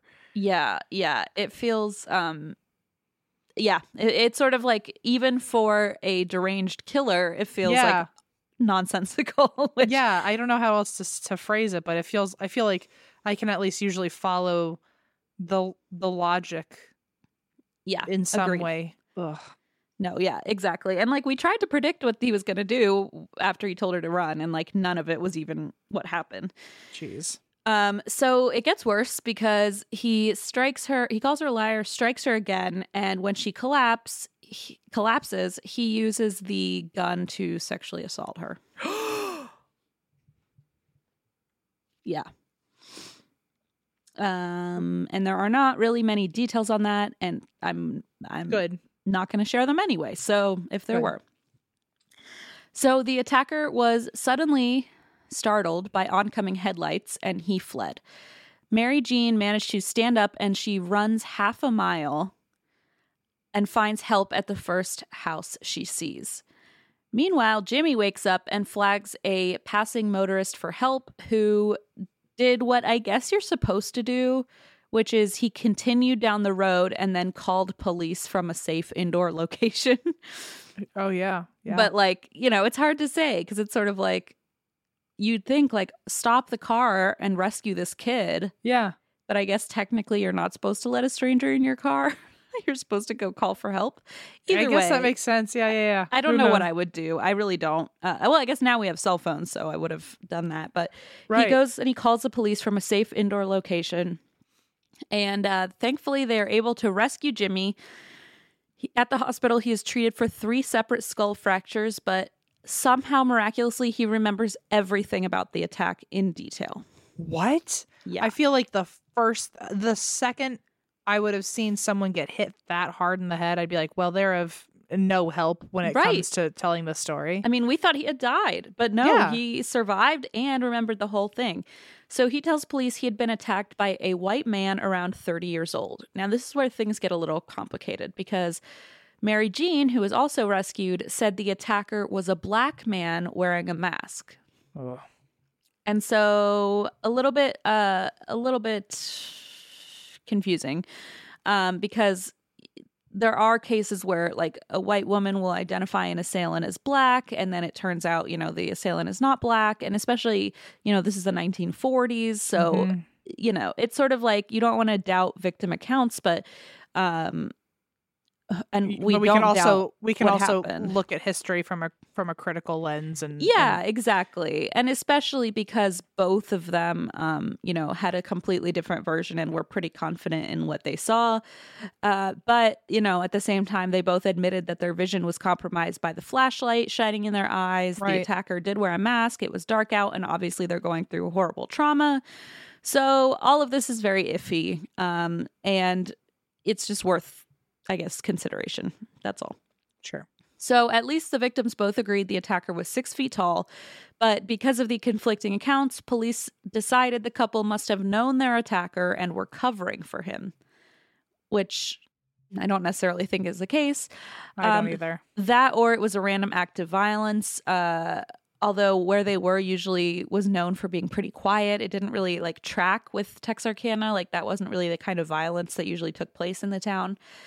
Um, in the end, there was really nothing to go on. But Jimmy Hollis, uh, the the male um, victim here, he warned police, "quote If you don't find him, he's going to kill someone." Mm. And let's he call that let's call that foreshadowing. right i was gonna say uh i have a feeling you wouldn't have uh, covered it if it didn't somehow sadly The get worse And Yeah, no, it gets worse. Uh, unfortunately, we're only on page two. So it was only a few weeks later, on Sunday, March 24th, 1946, that the first bodies were found. Hmm.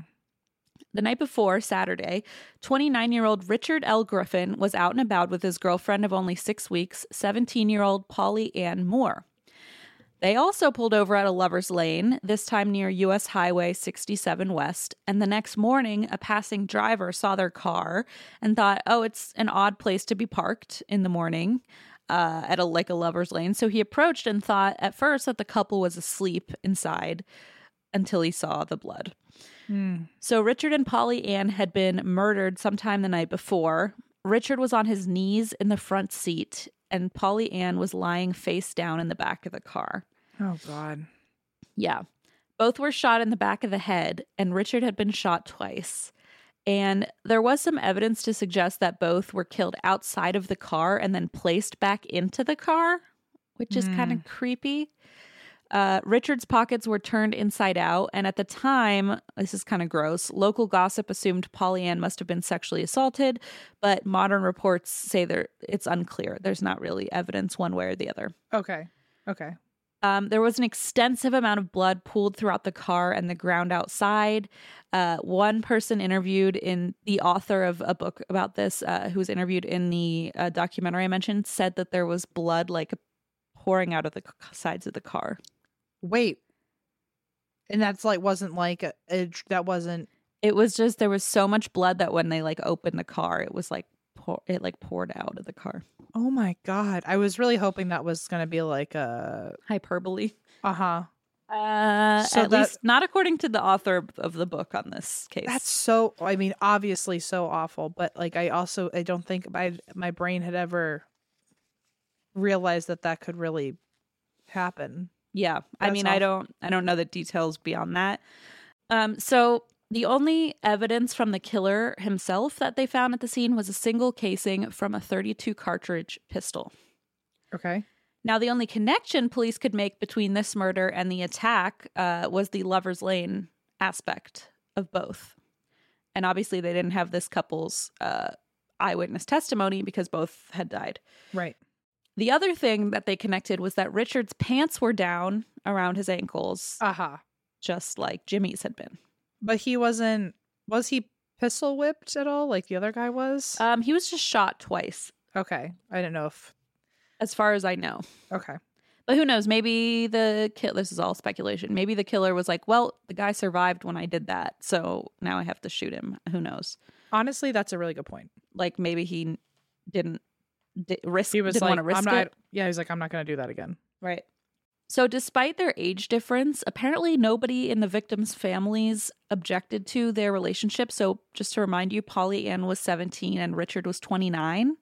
Mm-hmm. um, and she had just graduated from high school.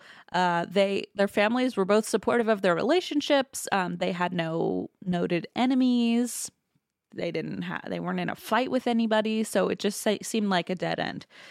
Um, in a 2016 documentary, Polly Ann's brother Rocky remembered Polly Ann as a sweet and understanding person who was very well liked by everybody and also liked everybody. And for several years afterward, he wore his late sister's high school class ring in remembrance of her. And It's very sweet. it's very sweet. And Polly Ann herself was just deeply mourned and missed. Um, just very tragic story. There really was nobody to point fingers at. And now police had four victims. Two were dead, two alive. There was virtually no evidence and zero suspects. So they were kind of scratching their heads. Damn. And how? What was the time frame between the the attacks? So the first one was February 22nd of 1946 and the next one was March um let me see if I can find it. March 24th. So about a month. So like a month. Okay. hmm Hmm. And then it was only several weeks later. So now we're at April 14th. So these are happening pretty close, like one a month, essentially. Yeah. Um, so April 14th of 1946, 16-year-old Paul Martin was visiting from out of town and picked up his elementary school friend, 15-year-old Betty Jo Booker. Now, Betty Joe was a talented saxophone player and had just finished playing a gig with the band Jerry Atkins and the Rhythmaires. I I I have to get front row tickets.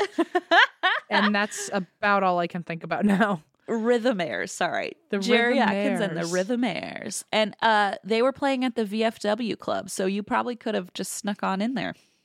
You know what?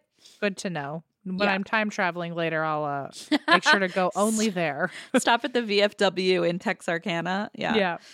Um, so I want to say kind of a fun fact here, which is that apparently this band was not always made up of teenagers, but at this point, there were several teenagers in the band, including 15 year old Betty Jo, who played saxophone for the band. And this is because uh, the previous members who were adult men got drafted into World War II. And we're looking at 1946. Right. And so the person who kind of took over the band invited a bunch of like high school friends. Well, yeah eh, well yeah and betty jo to come and uh it's just cool because you know as a teenage girl at that time like you wouldn't think you're you'd be performing at the vfw you know that's in- so badass. in like a legit band. And so it was pretty cool that she got to access that space um at that time so the performance ran late and paul picked up betty jo at about 1.30 in the morning and the two of them drove to spring lake park together to have some time alone. Hours later still early in the morning a family on their way through town just saw a body on the side of the road sprawled out and Mm. unfortunately it was paul's body.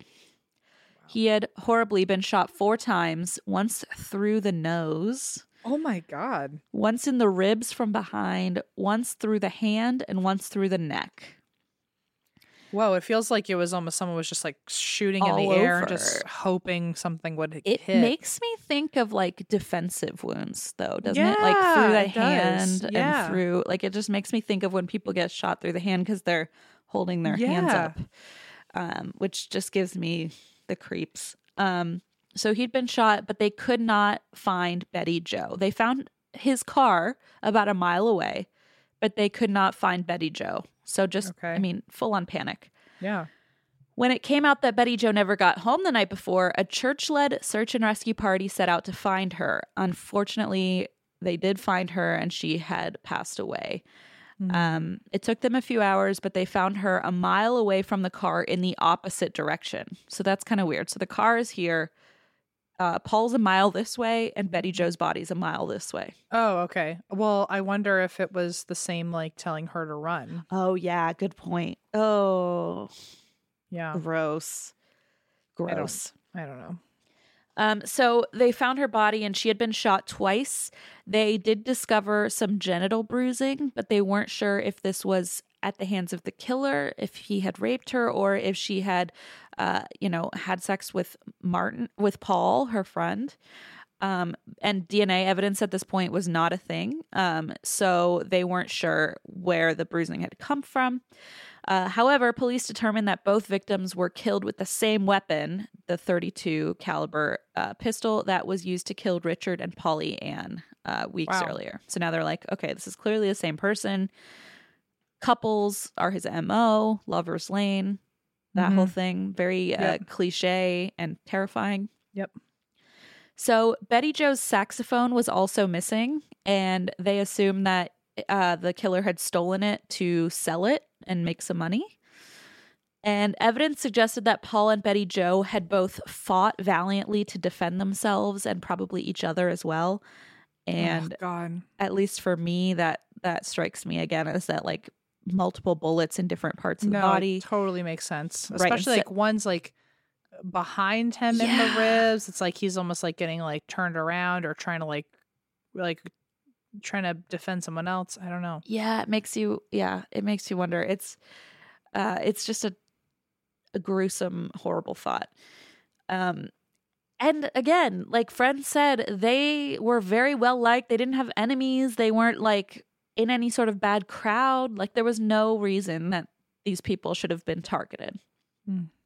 So if the public was on edge after the first attack and then the double homicide, um now the town was freaking Panicked. panicked, just wigging out. I remember And- this was a town that people said they were it was like callous to Yeah.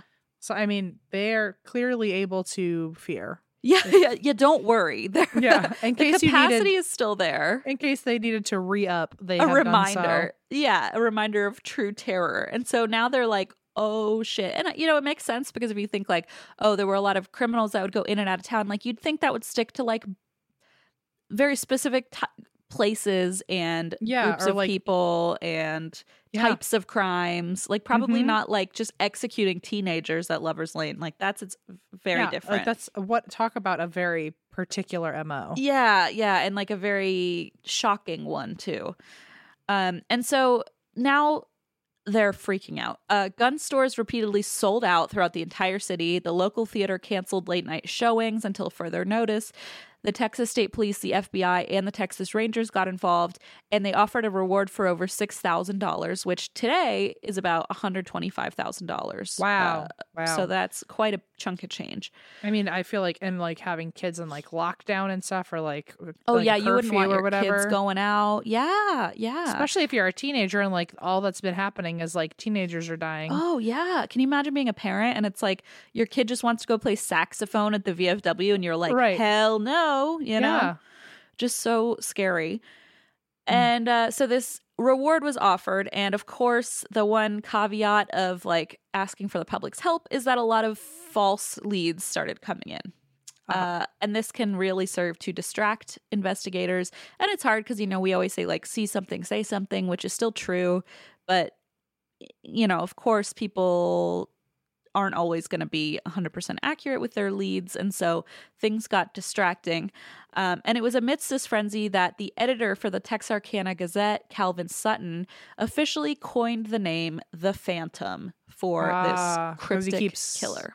Getting away and into the air. Yeah. Yeah. he's like in the night and he wears like a white bag over his head and he disappears. Yeah. Just Ugh. And so, as more investigators responded to the case, one guy, he was a Texas Ranger, and his name was, get this, Lone Wolf Gonzaullas. Yeah, that tracks. That Yeah, makes yeah, a yeah, lot yeah, of yeah. sense. that that sounds right. Feels very Texarkana also. It does, doesn't it? Yeah. So he's a Texas Ranger. He shows up and he basically proceeds to do absolutely nothing helpful. oh, uh, good. Okay. he was. I was hoping he was going to like be the savior. be the one, doesn't it? Like with a name like Lone Wolf Gonzaullas, you're like, okay, you this better guy. deliver. Right? You better deliver. Yeah. And it sounds like he thought he was going to, but basically he showed up and he just was this like extremely famous lawman who enjoyed media attention and wanted respect and attention from the local elites. And uh, people basically started to say that investigations for him came second after attention and haircuts, among other perks he had. well, now in hindsight, I mean, if he's calling himself Lone, what was it, Lone Lone- Ranger? Lone Wolf Gonzaullas, Texas Ranger. I feel like we should have seen that coming quickly. Like, yeah, yeah. If you call yourself Lone Wolf, it's sort of like, okay. It's like you already want to come off as mysterious. Got it. yeah, got it, got and it. like you can't work well. Doesn't work well with others. You know, I feel like right, right, right. is an the outlaw. vibe. Yeah, outlaw. Uh, An outlaw turned good. a vigilante almost, but like just getting his hair cut instead of actually doing anything productive. Yeah, I Uh, I like that we're we're giving him all of this hate, and maybe he was just an introvert. Like he's like, "Mm, no, I'm just a lone wolf. no introvert calls himself Lone Wolf Gonzaullas and then like shows up in town to get like uh, attention on the media. You're Sorry. right. You're right. You're right. You're right. You're right. Um, but so he shows up and he is extremely famous. He just wanted, uh, allegedly, this is according to the other people who worked the case, he just wanted attention from the media and wanted to kind of rub elbows with the local, uh, you know, elites, you would say. And the investigation didn't seem to be a priority for him. Uh, at least his presence did one good thing, which was calm the public because, you know, someone again named Lone Wolf comes in. You're like, Never fear. Yeah, Lone you're like, here. our problems are gone. It's okay. uh, we're safe now. uh, and so they needed some calming, and I guess at least it did that. So one officer who was active at the time later recalled that things had become total chaos among the local residents. So oh shit.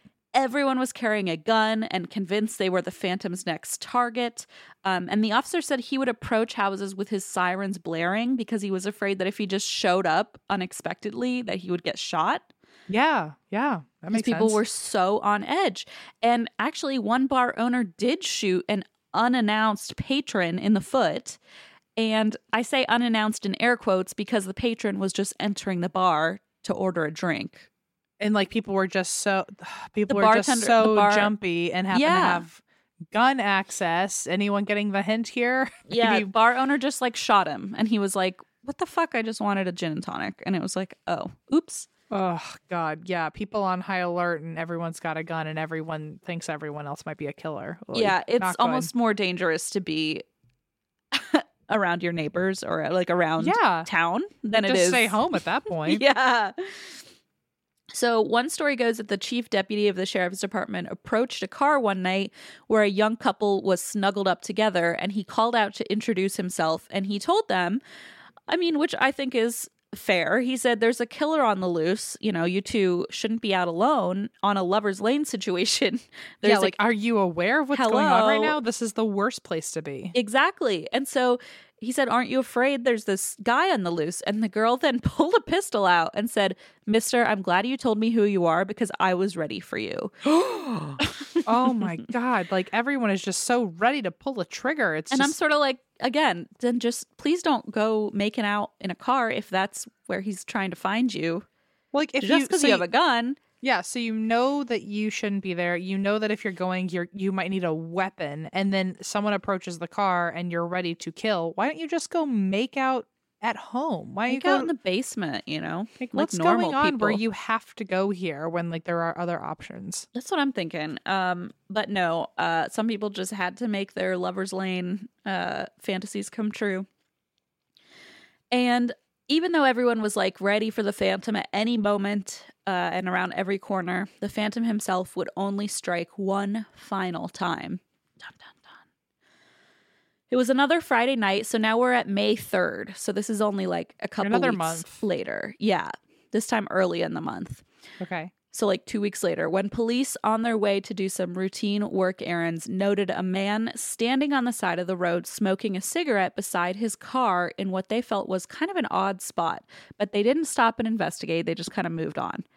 Around the same time, 36 year old Katie Starks was in bed, winding down for the night in the home she shared with her husband, 37 year old Virgil Starks. The couple lived on 500 acres of farmland, eight miles outside of Texarkana. From their bed, Katie heard glass shattering downstairs where Virgil was listening to the radio in the living room. So she assumes he had broken a glass, Right. wh- which makes sense. So she walks downstairs and just walks into the room to check. Instead of a broken glass, she finds Virgil dead and bleeding in his chair. Dead. all all she heard was broken glass, and he's dead now. What he had been shot in the back of the head. and there Whoa. were two bullet holes in the window. So that was the shattering okay. glass that she had heard. So he's changing it up because he's aware everyone is like on the lookout for Lover's Lane. Right. So this time it's a People. different MO. He's Yeah. shooting them through the window, basically. So, but that's also like think about a town that's already so scared, and now you're not even safe at home. At which we- home. we, were just saying, like, why don't you just go home? And now Exactly. he's like, oh, everyone's home. Time to switch it up. He's like, I'm just listening to the radio in my living room and I'm not even safe there. So, damn, maybe Lover's Lane was the safest place. Maybe to it be. was. Maybe we were wrong. So Katie tried to call the police on the rotary phone, but the phantom, and again, this is like we've talked about, like waiting for the 9 Uh-huh. and Yeah. before she could freaking call, the phantom shot through the window and got Katie twice in the head. and one bullet Whoa. shattered her jaw. Oh my god. Katie oh my fell to the floor, but she was still alive. Oh my god. And so she considered her options. The phantom himself couldn't get to couldn't get in the front door because it was locked, probably because they were scared of the phantom coming in. Mhm. And so he went around the house to find another entrance, and she sees this. But why? Like he already, as far as he knows, killed them. Probably robbery. I'm not Okay. sure. I'm not sure. And so Katie at the or I mean assault or sexual assault, who knows. But so at this point, Katie sees that he can't get in the front door and he starts looking around the back of the house. So she takes a chance. She is literally become blinded in one eye because of the pain and the blood that has covered her eye. Uh, she's barefoot. She's in a nightgown and she fucking runs across the highway. She runs out the door, across the highway, and over the railroad tracks to her neighbor's house. And unfortunately, no one was home. Oh my god. Are I know. This is where my heart rate is just like through the freaking roof. this is like the most like like straight out of a, A, true horror, horror, movie, right? Of like like of course no one's home right when right when you could not need them more. That last second, yeah, of hope. But so she nearly passes out and she manages to get the strength to go to one more house. And she gets to the and again, remember she lives on 500 acres. So she's like running. It's not like right next door. Adrenaline I is a crazy thing. an incredible thing. And so she forges onto the next house and she shouts, Virgil's dead, and then collapses in the yard of this neighbor. And thank Oh, God shit. this guy was home and this guy hurt her. So this guy was A.V. Prater and he grabbed a gun. He fired it into the air to alert another neighbor because, again, they're so far away. I like and how that's like the the community's The call. cue. Like if you hear a shot, it's like a bat signal, like I a tell Batman ya, signal. I hear a shot. I am from the city. I go inside and close the blinds. I do not go outside to meet my neighbors, but It's- I guess in a rural area that makes a little more sense. It's what I imagine, like SpongeBob with like a conch shell. It's like uh, like, shooting into the air, out. being like, "Everyone assemble!" Da-da. Yeah, assemble. They did. So he alerts his neighbor. The neighbor rushes to the scene. And so now we've got Prater, the neighbor, and Prater's wife and baby. And they all take Katie, they scoop Katie up in the car and drive her to the hospital. Despite her tremendous blood loss, she frickin' stays conscious the entire time. Shut up! It's amazing. Yes. And so she's obviously a little out of it, just a little out of it, just feeling a little Right. off today. Home, homegirl's only going through it Yeah. incredibly. just a little bit. My coffee hasn't quite kicked in. Um, she reaches into her mouth. Oh my god, I forgot about this part.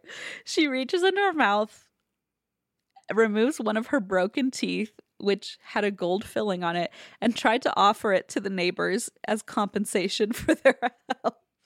Honestly, like that's very sweet. Uh, but that's the. I feel like that's the ultimate. Uh, like, is like being too nice. If it being like, be like, girl, you, uh, your Girl, your eyes covered in blood. It's okay. Like we, this is just a civil duty you need these bro- you. you need these broken teeth more than I do. Yeah. Thank you. Civic duty. Honestly that moment of like here here's some gold out of my Like- bloody mouth it's Like this is all I have for you. oh Oh, gosh that poor girl. She must. Poor Have, I imagine for her to do that. Like imagine the guilt she had been feeling on the way there, being like, oh, I, I, I should give them something. or just the not even necessarily guilt but like just like the the gratitude of like yeah, yeah. wow thank true. god someone was there That's Um, true. wow yeah so i i imagine that they didn't they didn't need her to repay them for their kindnesses Right. Um, and as someone who has received teeth as a gift, I think both of us can say, you know, maybe maybe keep those to yourself, especially if they're your teeth that are still in your body. Maybe keep them. Especially if you're like suffering incredibly Also that. and you just lost your husband and you're scared and you're being chased by a madman, you're allowed to have your teeth. We're There's okay. a bullet in your head. Like maybe you keep the teeth. Yeah. Yeah. Uh, so once police and the media caught wind of the attack, again, Texarkana is like, holy shit, the Phantom. He's back. He has struck again. But this time, as you so astutely noticed, there were some indiscrepancies. Or is it discrepancies? Well, I like when you tell me that I am smart, so keep doing that. I guess I meant discrepancy. Yeah. As the smart person here, I don't actually know the answer. Oh, okay. Well, then, um, as the dumb person, I guess I'll say uh, it's discrepancies. So there were some discrepancies, and you noticed some of it. The first thing being that this was in a house, not a lover's lane. Secondly, though, police found nothing was stolen from the house, unlike previous attacks, which included robbery Mm-hmm. And the weapon used was different. This is to me the biggest red flag. The person used a rifle instead of a pistol. Oh, and was this a copycatter or a completely different killer at the same time or something? So police thought maybe the attack was personal and unrelated to the phantom and maybe someone wanted Virgil dead huh. and maybe they used this time to kind of mask their own killing Hmm. because they knew there was a killer on the loose and they were like, "Oh, Yeah. maybe they'll just attribute it to the phantom." Yeah. I- I'm not sure. And uh, unfortunately, we never really find out the answer to this. Um, my thoughts, though, are maybe he was going to rob the house, but then he saw that she escaped and like left the scene. I would agree with that. You know, like I feel like he was trying to find a way in, which to me is like maybe he wanted to rob the place. Um, maybe he brought a rifle because he knew that they were onto him with the other weapon. Maybe he brought a rifle because he was shooting through a window instead of directly at someone's head. I'm not I'm, sure. I'm with you. I think that he just was going to rob and rob the house, and then he was like, "Oh shit, she's she's on the on right? the I think that makes the most sense. Um, and I feel like it doesn't shock me that he would have a different gun. like to use Right, since everyone right, else right, had a different gun. I don't know. I feel like if Um, everyone's got one gun, the killer probably has two guns. He has at least two guns. I think Yeah. is my theory, my great groundbreaking theory. Yeah, yeah, yeah. Um, so we're not really sure, but Life magazine sent a reporter and photographer to run a story on the killings, and the cases became national news. Panic rippled through the city. People who didn't have guns yet bought guns and they were hyped up, ready to shoot. People started nailing their windows shut because now they're like, we're not safe at home either. And people even set up booby traps outside their houses. So this place is like dangerous for everybody. like, don't go to the neighbor's house to ask for sugar because you might die. Like, Because the there's a trap door on the porch. There's a trap door, and you're gonna end up in a pit of spikes. They're like ready for this killer. But after this 10 week killing spree, the Phantom would never strike again. oh shit. I wonder if he was like, I'm flying too close to the sun. Like I Maybe. shouldn't try it again. It's hard to say. So this is an unsolved mystery. It's an unsolved mystery. Oh, Christine. I know. I do have some theories for you, though. Okay. So, investigators now had to try to find the murderer. There were no more crimes, so they basically had no evidence to go on. Uh, there were several suspects, but the primary suspect was this guy named Youell Lee Swinney, and he was initially picked up as a suspected car thief. And his new wife Peggy was described. This is uh, just I'm just gonna quote it. Was described as slow, and oh. yeah, had served time in jail before. And slow, basically looking back, historically speaking, could have meant she had either a developmental disability um, or it could mean she just didn't cooperate with police. So they tried to pathologize her. We don't really know. okay. that's- It wasn't clarified. Neither one is good, um, but that was the word that they used. She did give investigators several statements that allegedly implicated her husband in the murder, uh, and then she refused to sign any of the statements. So we don't know why that is, um, but she made the statements then refused to sign them. So Weird. there could I be a wonder if she like got threatened or something. That's what I was wondering. Like, I'm wondering if like she regretted saying it. I wonder if she was coerced. I wonder if she took it back. Like, who knows? But um, she didn't sign the statements. And the statements themselves were apparently also conflicting. So she Mhm. did seem to know the exact model uh, of car in the crime. And she knew several details. And she knew about the style of saxophone that the little girl had.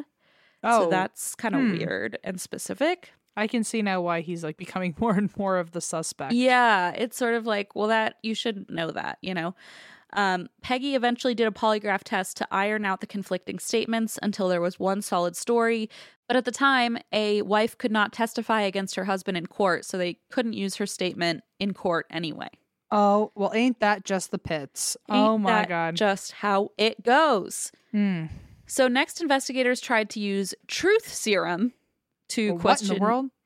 Oh my gosh, you don't know about truth serum? I know about truth serum, but I always thought it. I didn't know if it was true or not. It is called sodium pentothal, pentothal, sodium pentothal, and uh, it basically is supposed to lower your inhibitions and essentially gets you to talk. Okay. And so they use this on Youell, and uh, unfortunately, they gave him too much, and he passed out. Oh my god. Okay. so that was a fail, a big fail. That's uh, yeah. Okay. You'd think they'd be like, "Let's try it again," but nope. I feel like they also had just found out the truth serum was real, and they didn't know how much to give. they were like, all of it? I don't know. the more truth serum, the more truth. No, Yeah. not not exactly. Right? Not there's like a bell curve. It's like you've Ah. gone too far, you know. Uh-huh, uh-huh.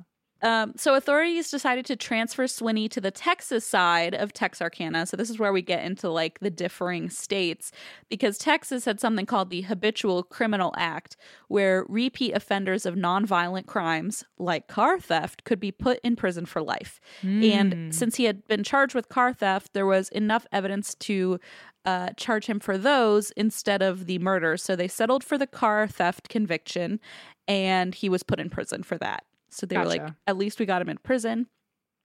Then in 1972, he appealed through habeas corpus because he said he had not had any legal counsel to represent him when he was originally convicted and sentenced. But it was also said that he had chosen to represent himself, so that was his own Huh, his okay. own choice. Um, Mhm. Then he was like, Well, for this other conviction in 1941, I also didn't have legal counsel, and everyone else who was involved in that case was dead at this point. So uh, the co- courts were at a loss. They were like, Shit, we don't know what to do. He's like bringing up this habeas corpus thing. So ultimately, they just said in 1973, they said, We're just going to release him. Oh. Hmm. Okay. So that's what they did. Okay. After his release, he went to his assigned defense attorney's home. And again, he's been in prison now f- for uh 30 some years. Jeez. Wow. Okay. He goes to his defense attorney's house upon his release, knocks on the door, kills him. thanks him for representing him and getting him released. Oh, okay. I know. It's such a shocking moment of like, uh-oh, uh-oh. I was like, No. at any moment something could happen. No, I thought the same, but no. He thanks him. The attorney says, I've only done my job. They chit chatted 20 minutes, and the attorney remembers uh, that the guy was a gentleman. He even offered to pay the attorney once he made enough money, and the attorney said, Don't worry about it. You know, not necessary. Wow, And- definitely a sharp left turn from what I was expecting. I know. And this is just all leading to a fun fact for you. Ooh, okay. Well, there's two here. So, first of all, the attorney said in an interview, he started laughing and he said that he recalled walking back inside where his wife asked, Who was that? And he said, Oh, that was the Phantom Killer. Oh my god. oh, that was just the Texarkana Phantom. Don't worry about it. BFD. BFD. BFD coming to say thanks, you know? Yeah. Oh god. Um, and so now this is my favorite fun fact, which is that now it's the 70s, but he had shown up dressed uh, as if it were still the 1940s because he had been in prison this whole time. Oh yeah. So it's kind of weird. Like he was fully dressed like he was from the 1940s. I mean, he probably looked like a ghost, you know? yeah. Well, hey, if you said it was a Halloween party or a costume party or something, What? what'd you say? I definitely didn't say it was a costume. Hang on, hold on. Say say the thing again. It's the seventies, but where did my brain go? Hang I on. don't know, but he had been in prison, not a costume party, for 30 years. Um, and so he showed up like he all his clothes were still from the 40s. So when he was out and about. Like he was dressed like he was from the 1940s. Oh, right, right, right. Sorry, you said he looked like a ghost, and I was like, maybe, I don't know what my where my brain went with that. I was on I was on board until you said maybe he looked like a ghost, and I was like, I guess I don't know why my brain thought that. I just meant like he showed up from. Yeah, it looks I like know, he's I'm from on it now. decades ago. You know, it's like as if someone showed up here from it's like a black eyed kid. Yeah, yeah, yeah, yeah. I'd be Yeah, like, exactly. you gotta go to like J.C. Penney or something. You gotta- like, get it together. Uh, you got to come to my costume party. We're throwing it tonight. You don't even need to change. Just wear that. It's in jail. it's in prison. Don't worry about it. I don't. I really don't know why my brain just like slipped for a wow, moment. Wow, it was there. amazing. You were like, "Oh, you said it was a costume party." I was like, "Did I? Why did I say that?" I think you said, well, it's now the 70s, but he was dressed like a ghost. I, I don't know how my brain took it. I don't know. it's like, what is going on? I, I really don't know what happened there. I want to like call a doctor. Maybe you should. Weird. I'm a little worried. that was Um, fucking weird. Okay. Sorry. I promise I was on board with everything else, but that no, you. got- That was the wildest part. Is that all of a sudden I was like questioning myself. I was like, I must have said it. I don't this know is where. once again where you can use that tweet about how I'm gaslighting you. yeah, honestly, do you guys get it now? Okay, everybody. oh my god. Okay, so I want to tell you about the final uh, possible suspect, Okay. and this. So that was the first suspect, right? And we don't really know much more about him. Uh, the final most prominent suspect was this guy H.B. Tennyson. He was a teenager who unfortunately died by suicide in 1948. And when he died, they discovered a lockbox with a note buried within. That can. I'm now. I'm just thinking of that fucking Tarare guy eating eating a box with a note in it. Can you imagine? Like they found that he had eaten a box with a note in it. No, they um, they found a note in a box that confessed to the murders. Wow. Okay. So, but I mean, I that feels like a ding, ding, ding. But also, maybe it was this guy that just like was pulling a weird, gross prank or something. I don't know. So you're on something because authorities found that the note explicitly confessed to the murders of Virgil Starks and the attempted murder of Katie, along with the uh, murders of Booker and Martin. He also implied there were other murders he committed, uh, but there were several other notes. This is where it gets kind of convoluted because there were several other notes, some of them which were allegedly denials and said things like disregard the other notes. Where I so what? Okay. yeah. So there's some notes that say, you know, uh, I killed them, and then there's notes that say, no, I didn't kill them. Um, and so this kind of muddies the investigation, and Uh-huh. people debate whether the confession is reliable. Um, and plus, there's no link that puts Tennyson near the crimes, and no evidence that he even had access to a car to be able to go to these lovers' lanes. Um, one researcher says the case against him is based on maybes. So it's like Hmm. basically all like very flimsy circumstantial evidence. Um, and it's thought perhaps the confession was written in a state of mental crisis. Um, remember, this was before he died by suicide. So, Right. you know, it's hard to say what state of mind he was in. Um, a friend of the late teen even provided an alibi for the night of the attack on the Starks um, and was like, no, he was with me. We were, you know, doing something. So, that would, if that were true, uh, it would mean that this was kind of just a an invention on this teenager's part. So, in the end, there were several other suspects considered and dismissed. There was a taxi driver, a hitchhiker, a Texarkana resident who was having an affair near one of the crime scenes, and a German prisoner of war who escaped and vanished into thin air, which is like its own true crime story that uh, right. That feels deserves like its own episode. it feels like it's gonna get its own spin-off episode yeah, for sure. Yeah. But with no access to DNA technology, virtually no evidence, no solid story, they really couldn't name one person as the Phantom, uh, perpetrator of the Texarkana Moonlight murders. So basically, just as suddenly as he appeared to terrorize the the Twin City, as they call it, he disappeared. And uh, in 2020, the FBI released hundreds of pages of documents regarding the case. And if you want to do your own, you know, armchair investigating, you can go dig through those. They're available online. Um, I do have one fun fact for you here, which is that the 1976 horror movie The Town That Dreaded Sundown was loosely based on the 1946 Texarkana Moonlight Murders. Um, and if you look up The Town That Dreaded Sundown, you can see a poster that I actually recognized. Um, and let me send it to you. Oh yeah. Oh god, what a creepy picture. Right? It's a picture of a guy um, with a pillowcase tied over his head and like two little creepy little holes Oh. for eyes. And it looks very much like The Strangers. I I, I feel like I had a, a real creep factor to this whole show early on because you described the outfit that was similar well, that to The Strangers. makes sense because when I saw this picture, I was like, oh, no wonder I was picturing this exact guy this whole time. Gross. Um, and so the fact that it's, oh, yeah, I just looked up the strangers, that really is like the same. it's like a burlap bag, but it's the same concept. It's the same color too. It's like that white Yeah. color. Mm. Yeah. So uh, that's the story. And unfortunately, we never figured out who it was. Yeah. Oh Sad. god. Wow. So like someone just you know, went to bed every night being like, "Wow, I can't believe I got away with this." Isn't that horrible? That's awful. And probably his past now. I mean, you know, it took place in the 40s, Yeah. Yeah, definitely. which just Oh, rough. Means my we probably will never know. But that's that. Jeez. It sounds like that where I wish time travel was a thing. You could just catch someone in the act. it really makes you wonder if like we'll ever get to the bottom of things like because if you think about it i know i've said this before but like we used to not have um a way to test dna evidence I know, yeah. There might and be something one day. maybe there's something that like we we have no freaking clue Yeah. uh like maybe people will be able to track someone's scent permanently in Right? a location i don't know something like that Something super cool for sure.